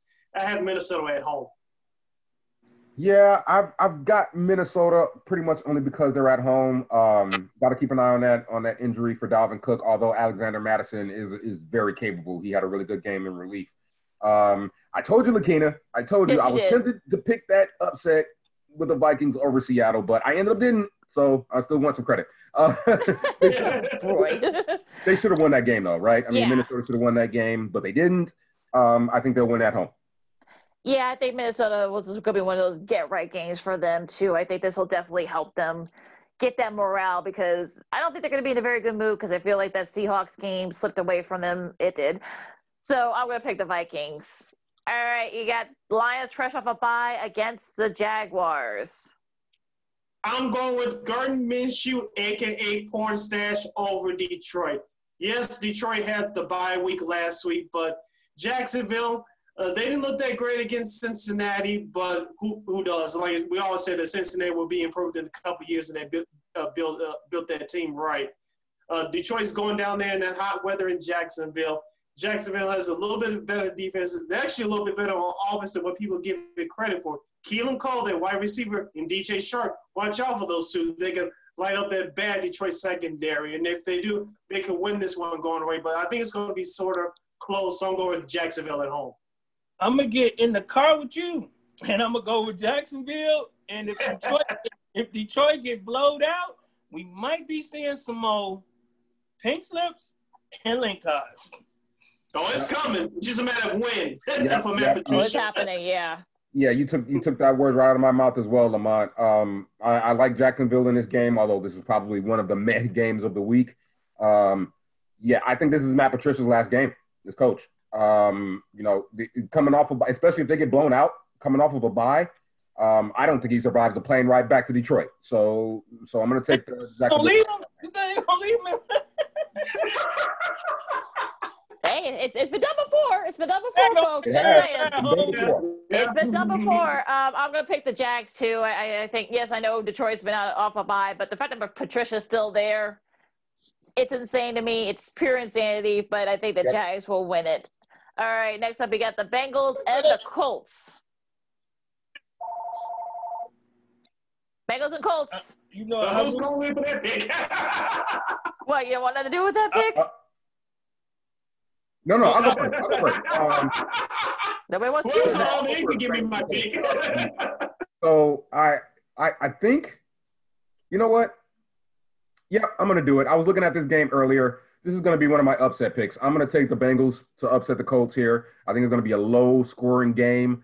Um, you know, there are some rumblings already down in Indianapolis about maybe possibly making a quarterback change, going into Jacoby Brissett um, from from Philip Rivers. Listen, if you're a Colts fan, if you're at the Colts front office, you knew what you were getting when you signed Philip Rivers. This guy's turned the ball over his entire career. He's good, but he turns the ball over. And there's no doubt about that. So you're starting to hear some quiet rumblings about who's going to be under center. I think it'll still be Philip Rivers, but I like the Bengals. I like a sort of low scoring game with the last second field goal to pull this one out in an upset. I'm I'm I'm gonna go against you simply because I was reading some of that too, and they gonna they gonna do the whole injury thing like they do in L.A. to get Rivers out of the game and get the backup quarterback in the game, and, and they're gonna make that change. But Indianapolis going because that's all they really need to become a little more dominant. So I think they're gonna pull the trigger this week with an injury to Philip Rivers. I'm going with the Colts. Me, that's a good pick. Mm, Me too. Going with the Colts too. All right, AFC East battle here. You got the Jets and the Dolphins. Um, but I'll start. I'm just gonna go right out the way. Ryan Fitzpatrick has another big game. I'm picking the Dolphins. Me too. I'm with you. I'm with you. Yeah, I, I, I, I can't believe I'm about to say this. Don't say it. I can't believe I'm about to say this. Uh oh. Don't think the say Jets are that. going to Say upset the what? Dolphins. What? Huh? They, they, they, they've got to win. I think one Flacco? game this season. I think they've got to win one game this season. I think. And I'm going to take I'm going to pick this one okay. For no particular reason. Just going to do it. All right. Well, we, we can we can reconvene on Monday. We'll, we'll, we'll, all, we'll all yell at Jason. Okay. Yeah, that's what I'm, I'm, I'm It's, it's I'm- Flacco Mania. Yeah, I'm picking the Dolphins for the second week in a row. You saw what they did at San Francisco last week on the road. I expect them to do the same thing uh, again against the Jets. I know it's a AFC East division matchup, so it'll kind of be close. But the Dolphins, as long as they don't get ahead of themselves, they should do the same thing again. That Jets team is terrible. Yeah, they're, They're at home. they're- Talking about the Dolphins, I'm going with Miami.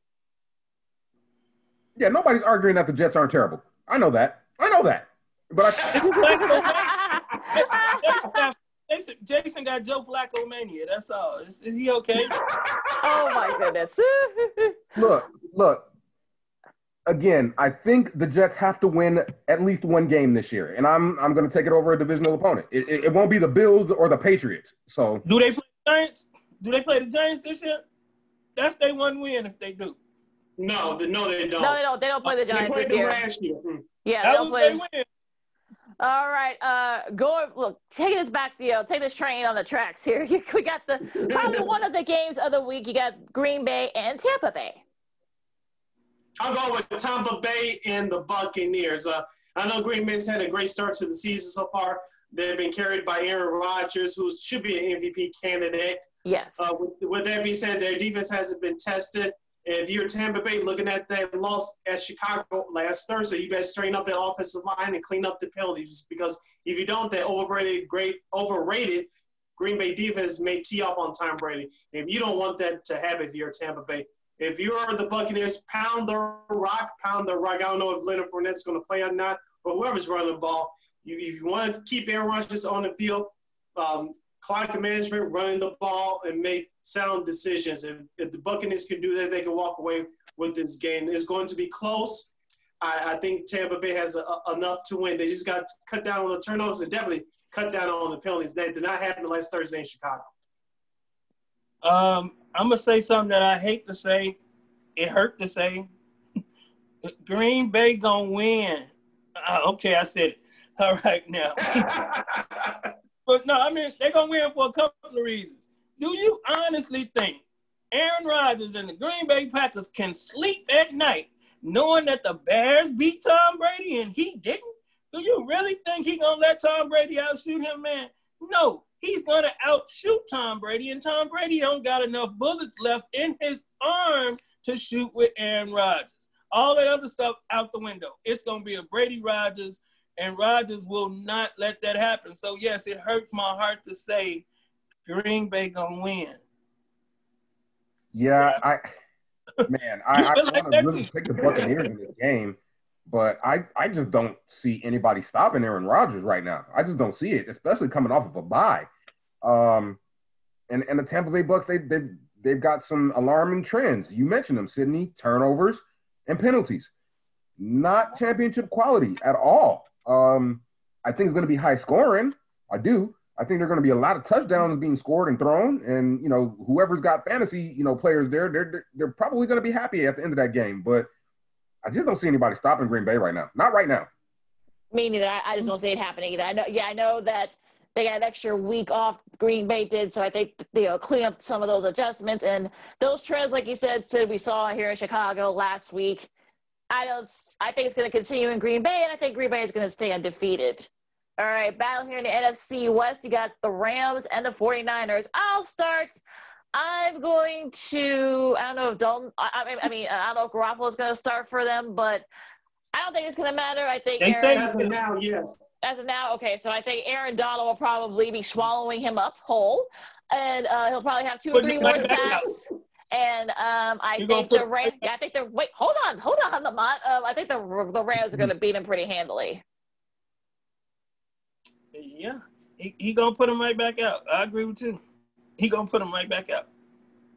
Yeah, yeah. Rams. Garoppolo shouldn't have started last Sunday. He shouldn't have started. Um, you know, th- th- this is what it is. Um, so I don't think I don't think whoever's starting at quarterback for San Francisco, it doesn't matter in this particular week. Um, I I think the Niners may get blown out again. Um, the Rams got too much firepower, especially on offense. They're they're cooking, and then you know, obviously when you got Aaron Donald on that defensive line, yeah, it's kind of scary. I like the Rams, I like them big. All right, first of two Monday Nighters. You got the early Monday Nighter here. You got the Chiefs and the Bills both coming off losses. Anybody? I'll, I'll I'll start. start. I'll start. think- I'll start. For me, this is the game of the week uh, between these two teams. I, I think. I mean, let, let you know, I would set the over under at right around seventy on this game. I really would. I think there's going to be a lot of points scored. Um, you know, which is what we like to see, sort of in this day and age. Uh, the Chiefs are going to be a little angry. Look, they were due for a loss. I don't. I don't put too much stake in their loss. I just don't. I think they're still, you know, the, the, they're obviously still the defending champs. Um, they're right there. They're probably one A for me uh, when it comes to best teams in the AFC.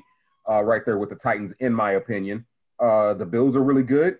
You know, can can Josh Allen keep his momentum going? You know, I think they need to get Devin Singletary involved a little bit more. Um, but I like the Chiefs to go on the road and pull this out in a close game. I'm, I'm gonna pick Kansas City, but if they lost, it wouldn't surprise me because Buffalo got a bad taste in their mouth, so it wouldn't surprise me. But I'm gonna pick the Chiefs. I'm picking the Chiefs as well. Lakina, check over the over and under numbers from Las Vegas and see if we can get Jason to bet that. Lamont did it before and he lost by a few points with that Green Bay um, uh, Atlanta game a couple weeks ago on Monday Night lost by Football. one touchdown by Matt Ryan. Matt Ryan couldn't score six points. That's why I lost. Good grief. Uh, hold on as I look that up. It's 57 and a half. It's, it's yep, yep, 57 and a half. I'll take the over on that.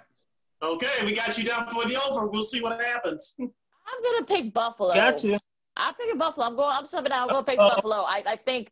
Look, that loss against the Titans. I'm sure Josh Norman's going to have nightmares about you know Derrick Henry coming at him. I, I, I think this is going to be. Yeah, I think this is going to be one of those you know games. Plus, it's going to be in Buffalo. If this was an Arrowhead, I could probably see the Chiefs winning, but it's going to be in Buffalo. So Josh Allen has a has a great game. Devin Singletary has a great game. I mean, the Raiders gave you the formula to to beat them, so I think they'll use that. And this will be a good one too. One of the games of the week. The other Monday nighter, you got the Cardinals and the Cowboys. Um, I start. Um, I need Arizona. I'm going with Arizona. I'm still a fan of Arizona. I need them to win because I don't want the Andy Dalton can lead the Cowboys team somewhere talks to start and the Dak Prescott contract talks to start. I don't need none of that drama. I just need Arizona to go in there and knock their head off like they're capable of doing. Dallas defense is in flux. Kyler Murray needs to go down there, use Hopkins, do his thing. But yeah, I don't want all of that. We don't need Dak stuff to start in Dallas. So I need Arizona to go ahead and handle that. I'm going with the Arizona Cardinals as well, Lamont. I know Chandler Jones, their defensive stud, is out for the year, I believe, uh, with an injury. But on the other side, Dallas Cowboys defense has been terrible all year. I know they had injuries too. You saw the way they had to struggle just to beat the winless Giants. With that being said, Kyler Murray, do not turn the ball over, run the ball, keep that Dallas defense honest. If they could do that, the Cardinals will win this ball game on the road on prime time. I'm going with Arizona. Boy, to me, this is a pick 'em game, guys. Even mm-hmm. with Andy Dalton under center, um, I don't know where to go with this game. I think we all feel the same way about Arizona. They're a good team, but you know, are they there yet? It doesn't look like it, right? I mean, showing a little bit of inconsistencies. They've been getting gassed in the defensive side, Sid. And you know, with, with, with Chandler Jones out, you know, that, that gives me some cause for concern. Um, I'm with you, Lamont, on the Andy Dalton possible narrative, right? Because you know he, he obviously came in and played well, you know, in, in Prescott's absence. I, I won't get into that and how he's been done so wrong in Dallas. I, I won't get into that. We don't have the time. Um, but you know, I'm wary of that Andy Dalton narrative, like you mentioned, Lamont. Yeah, anyway, I, man, I, I I think I'm gonna go with the Cardinals here. I'm gonna go with the Cardinals in a shootout. 55 is the over Smart under. So I'm gonna yeah. So you might as well take the over, I guess. And look, I know I know Jones. You know, losing Jones is like the one defensive good defensive player that they have, but they have a lot of good young guys. But look, Dallas defense is nothing to write home about either. So this could be one of those high scoring games. I think the Cardinals are just enough to win this game. It'll, it might come down to a field goal, but I think the Cardinals will win it. All right, last but not least, Panthers and Bears. I'm going with the Bears. I told you I think this is gonna be the one complete game that they give you. This is the Lakina complete game. I'm going to put the pressure on the Bears as well, even though my head tells me Carolina. I'm putting the pressure on the Bears. If you if you think that you're a, a complete football team, if you are a playoff team, and I know head coach Matt Nagy said that everybody needs to get better. He needs to get better by the way, better play calling by the way. With that being said, uh, the Bears had some extra days off. They need to set the tempo early. I'm going with Chicago. I'm going to go with Chicago as well. Um, there is a bit of reluctance here, but I, I will go with Chicago. Um, I still think it's a close game. They played pretty much all their games close this season. Um, you know, I, I think it'll be a last second score, but I also think this is a game where David Montgomery will shine. I, I, I just think hopefully Matt Nagy has gotten it through his head to get this guy the ball. Um, more, more consistency, and in and more situations where he can actually succeed, right? Um, I think you know. Again, I think it'll be some back and forth here, a little bit going on. But yeah, I'm with you. I, I think I'll pick the Bears too, but again, I'm doing it reluctantly, and I wouldn't be surprised if the Carolina, but I wouldn't be surprised if Carolina pulls it out. I think Teddy, listen, Teddy, mm-hmm. Teddy Bridgewater has done very well. I think he's only lost like once against the Bears when he's starting. We saw what we did last year against the Saints. Yes, I know with different personnel, but the Carolina's got a Carolina's a young team. Matt Rhule has his guys believing in them, and they think they can be right there for that division. So I figured, hey, sure, why not? So we'll see. Could be interesting. And those are our week six picks. You know, like. Oh, go ahead, Lamont. Yeah. No, I'm saying, like you said, if, if Bridgewater have an attitude for the Bears insulting him in free agency, and Mike Davis has an attitude for being here and not being used at all, it could happen. I mean, I'm going with the Bears, but it can happen. I wouldn't be like this if they lost. Right. Because it can happen the Mike Davis revenge game. This might be so, and we know that the Bears have not done well against the run, so that could be the case. Yeah. All right, let's go to the college gridiron real quick with all the weird stuff that's been happening. There have been a lot of games that have been postponed. from LSU in Florida to we, we talked about Oklahoma and Baylor, and now Cincinnati and Tulsa. Their games have been postponed. So, what do you guys think of all this has been going on with all these games being postponed? That when they when they threw and remember we talked about it a few weeks ago. I told you that college would be the first to start letting them people back in because they needed their people back in to just to have games. And you see how coaches wasn't that Florida coach that just said that he went to the uh, government, yep. I mean went to the state and asked, can you have eighty two thousand? And now your game is postponed. Come on. I mean, you knew this was gonna happen in college when they started bringing in. I mean, I love LSU football. Don't get me wrong. They hold a hundred thousand in there when they want to, but sending thirty thousand up there ain't the safest. And now you got the Saints talking about moving to play their games down there so they can bring some people in. So I mean that that's gonna be it's gonna be interesting with all this COVID breakout down there. Like I was saying before we went on the app, either shut it down until you find something to do, or stop altogether. Unfortunately, college football won't stop altogether. Unfortunately, you can maybe stop letting, uh, even though it's supposed to be between ten and twenty percent capacity, maybe you can stop uh, letting the people in, maybe. But uh, I think college football is going to have the same mentality as the NFL. As long as they don't have a major outbreak, I think they're going to push through.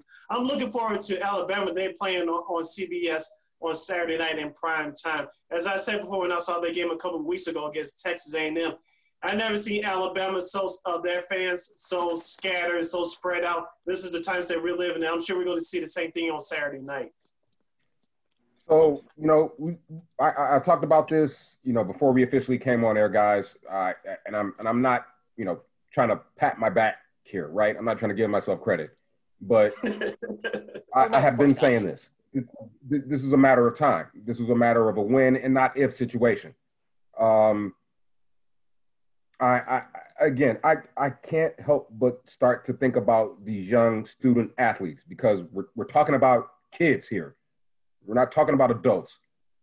So the NCAA, again, I'm, I'm, I'm just not going to harp on this, but there is a grand lack of smarts when it's been coming to dealing with this whole situation. So I'm not surprised that we're seeing these games postponed. Um, again, I just go back to the safety factor. I don't, I don't, you know, the season probably shouldn't have been played in the first place.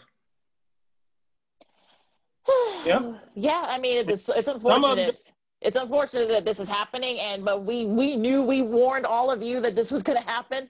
But you know, everyone said, "Let him play, let him play." But then you know what? Look, look what's going on here. So you got coaches, you know, getting COVID. You got players getting COVID. You know, outbreaks all over the country and these campuses. So I don't know, but uh, look, I'm looking forward to the Georgia uh, Alabama. That should be a fun one. Um, Pittsburgh and Miami. That's always a fun one too. So you know there are some good games, but like I like I said, you know, if in a couple weeks once the Big Ten comes in, and then after that the Pac-12 comes in, you know, all bets are off, folks. And I'm looking that uh in that uh Texas A&M Mississippi State. That that should be interesting. Yeah, that should be a good game.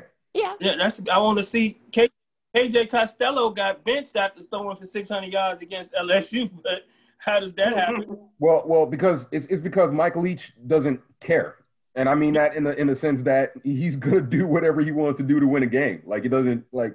I'm not saying that he doesn't care about his players or anything like that, but yeah. I think we all agree that Mike Leach is a uh, mercurial character, shall we say, a bit eccentric.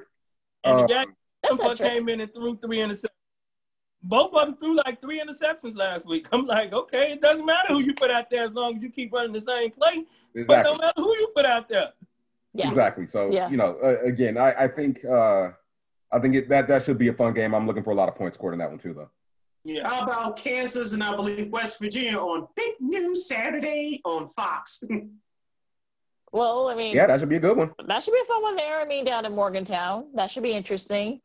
Um, Kentucky and, and, Tennessee, that should be a fun yeah. one there. We'll see if Tennessee can bounce back.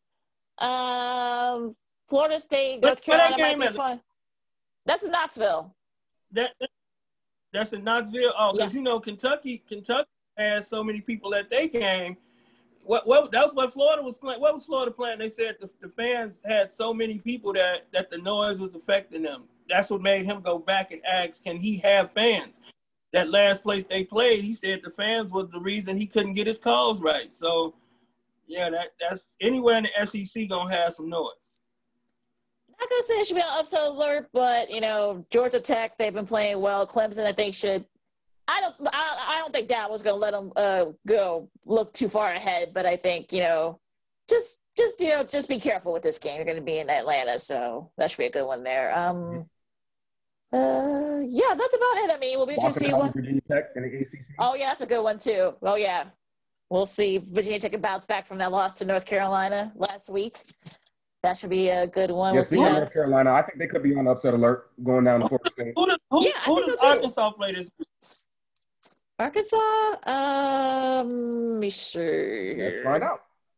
Uh, that's what we're doing. Let's doing it now. Uh, but yeah, so but yeah, it'll be interesting though. I mean, some of these games. Look, there'll be some interesting games. Like we'll talk about it next week once the Big Ten comes back. That'll be an interesting one there. But I don't know. I mean, I don't know. If, you know, they'll be able to finish. I just don't think that they got Ole Miss this week, Lamont. Okay. They got who? Ole Miss. Ole Miss. Ole Miss might be in trouble because don't yeah, nobody. Lost cl- yeah, they lost a close one to Alabama last Saturday night, so one of those teams has got to get back on track. Yeah, but and don't nobody Arkansas no respect, so Ole Miss might think they could just molly mollywop them and come up short.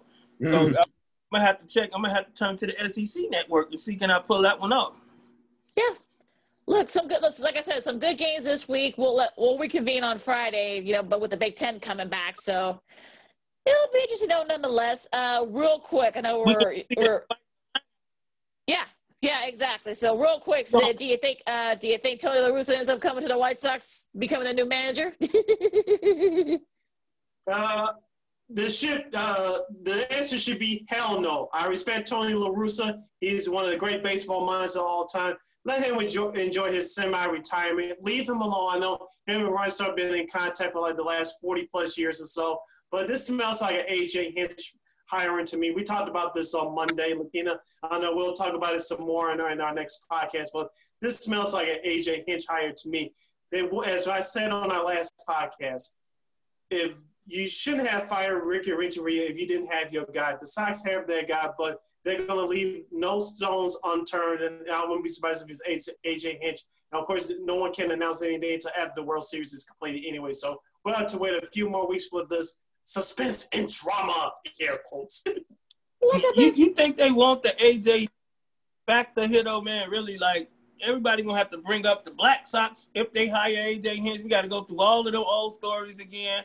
And Tony La Russa, great manager, respect the hell out of you, but come on, man, I just don't think he in touch with this modern side of baseball right now. And I think he can be a great advisor, but not a great hire. And I agree with you. Yeah, and AJ Hinch thing, I mean, I don't think we want to rehash this whole Black Sox scandal. We don't need no, and then with a young team that's on the uprise, we don't really, they don't really need that extra camera in the locker room, so to speak, to, to be. Bad. If they do good, then you going I mean, they just don't need it, man. And I don't, like you said, they shouldn't have went on from Renteria if they didn't have a solid candidate to go to. So so yeah, I I mean I kind of agree. I thought Ricky Renteria deserved maybe one more year. Um, you know I didn't get to talk to you guys about this on Monday. Um, but also the move was gonna be made at some point anyway, right? But uh, uh well, I have a question because I I don't know, but is was the AJ Hinch suspension for a calendar year or was it just for the season? Because it's, it's just for the season. Season. It was for the season. Yeah, it was just okay. for like the calendar. Okay. Yeah. yeah. Okay, okay. Well, if, if that's the case, then I, I would imagine that the, he's probably their guy. I mean, I, I would imagine so. Um, he looks like the perfect candidate. You know, young, up and coming team um, for AJ Hinch to sort of mold and, and you know take under his wing. Um, so I wouldn't mind that hiring, I guess. But you're right, Lamont. There there will be questions if if he is hired. You know, he will not have to run away from those type of questions if he's uh, the manager of the Chicago White Sox. So we'll see which is why, which is why I think the whole this whole La Russa thing is a smokescreen. I think, hey, you know, let let, let White Right. Sox people Yeah. be mad and get angry and get upset because you know, look, they're, they're a big fan of social media. They know what's up, so they see all the comments and stuff like that. Their social media people are very on it, so that's why you know, look, let's leak Tony La Russa's name, you know, the the the Reinsdorf connection, blah blah blah, and then you hire AJ Hinch. He's like, okay, this guy's not so bad. But they might pull the other AJ out their back pocket and just trick us, like you say, smoke screen. AJ Hinch, no, we going with the other AJ, and pull it out their back pocket and say, roll with it. What are you talking about, Brzezinski? On that note, I'm talking about- Yeah, they, they, I mean, you know, they interviewed him the other day. He was talking about he loved his job on the booth and all, but he'll be willing to leave it because you can't pass up an opportunity such as. So, they, it, like you said, it might be a big smoke screen. Pull, I mean, pull them out your back pocket. I, I wouldn't be all that impressed with that move, but if they know something I don't, hey, that's why they get the big bucks. That's why I think it's Hinch. I think it's Hinch, and it's just going to be a matter of when they'll, it'll be announced. They'll do their due diligence, but I think it's going to be AJ Hinch. All right, mm-hmm. on that note, you follow Because me. Cora was going back. Yeah, yeah, Well, yeah. Cora's going back I've, to the I've, right I've got one one Go ahead.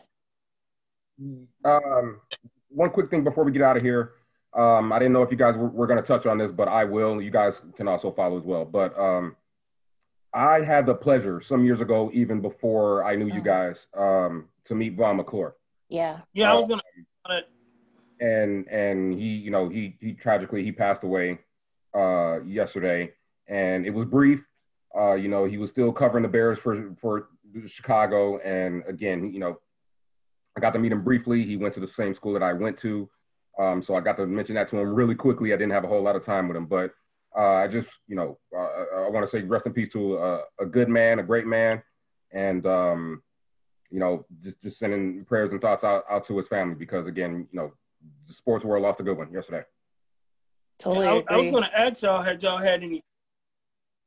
Yeah, I, I was gonna ask y'all had y'all had any dealings with him, um, because I knew he was from here, but I, I I never had any dealings with him. But I was gonna ask you all had you all had any with him.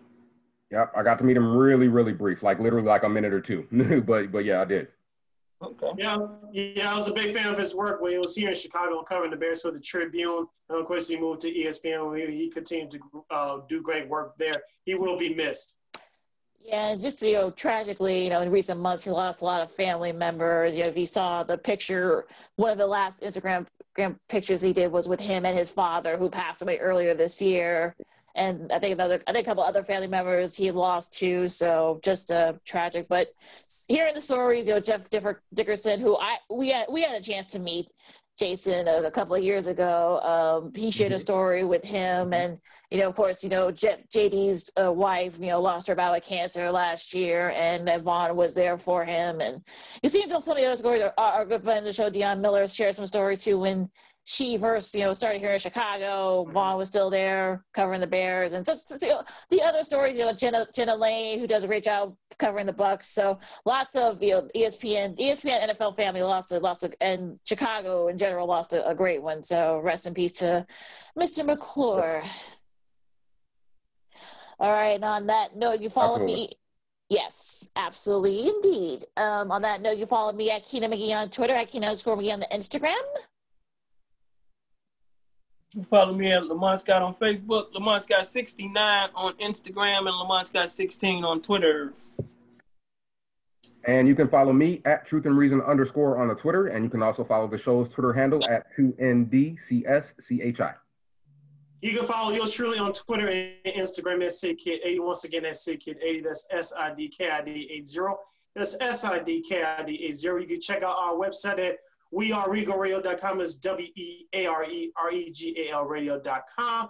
And you can check out our podcast, Second City Sports, along with our other programming from War Media by simply uh, searching for War on Anchor, which kicks you over to Spotify, iTunes, SoundCloud, Stitcher, wherever you download, in Google Play, wherever you download your podcast, make sure you search for War on Anchor. We're also on iHeartRadio. When you download the iHeartRadio app, please, please, please type in your search engine box War on Anchor. That's W A R R on Anchor. And we're also on YouTube where you are watching us right now. Type in your search engine box on YouTube, War Media. That's W A R R Media. And you can watch us like you are right now. Voila, there we are. All right, so stay warm Uh, out real, there. real, real quick, guys, who we got in the game tonight? Oh, um, I, I think, Yep. um, I think the Astros will f- f- force Game Seven, Ooh, and I think the Do- okay. yeah, yeah, and I think the Dodgers they're not going to go out like that. So I got them winning tonight. We, I think, Got Tampa and Dodgers. I think we're gonna get uh, the World Series nightmare. Atlanta, Tampa Bay. Don't nobody want them now, so I, I want it. tonight. I want it to happen tonight. I, I, I want it. I want it. Um, I know. But we want to love uh, each other. you know, so we keep fighting then. Yeah, yeah. I'm a, you know, I'm a baseball purist, so I don't care who who's playing. Um, I like to see good baseball and I like to see new blood. Um, didn't get a chance to get into that really, really re- well with Nick Hamilton, but you guys know how I felt about the Dodgers. I I, I called it. I, the Braves are going to take them out. I think they actually take them out tonight. Um, I actually think both series end tonight. Um, Carlos Correa is backing up his talk, so I'll give him a ton of credit for that. He's backing it up, but um, is I, I think too much Tampa Bay tonight, too much Atlanta tonight. Yes, And Fox, That's- I'm with you. I will be Fox- watching. and the Fox executives are already freaking out. Uh, so for the That's guys, okay. I'll still watch.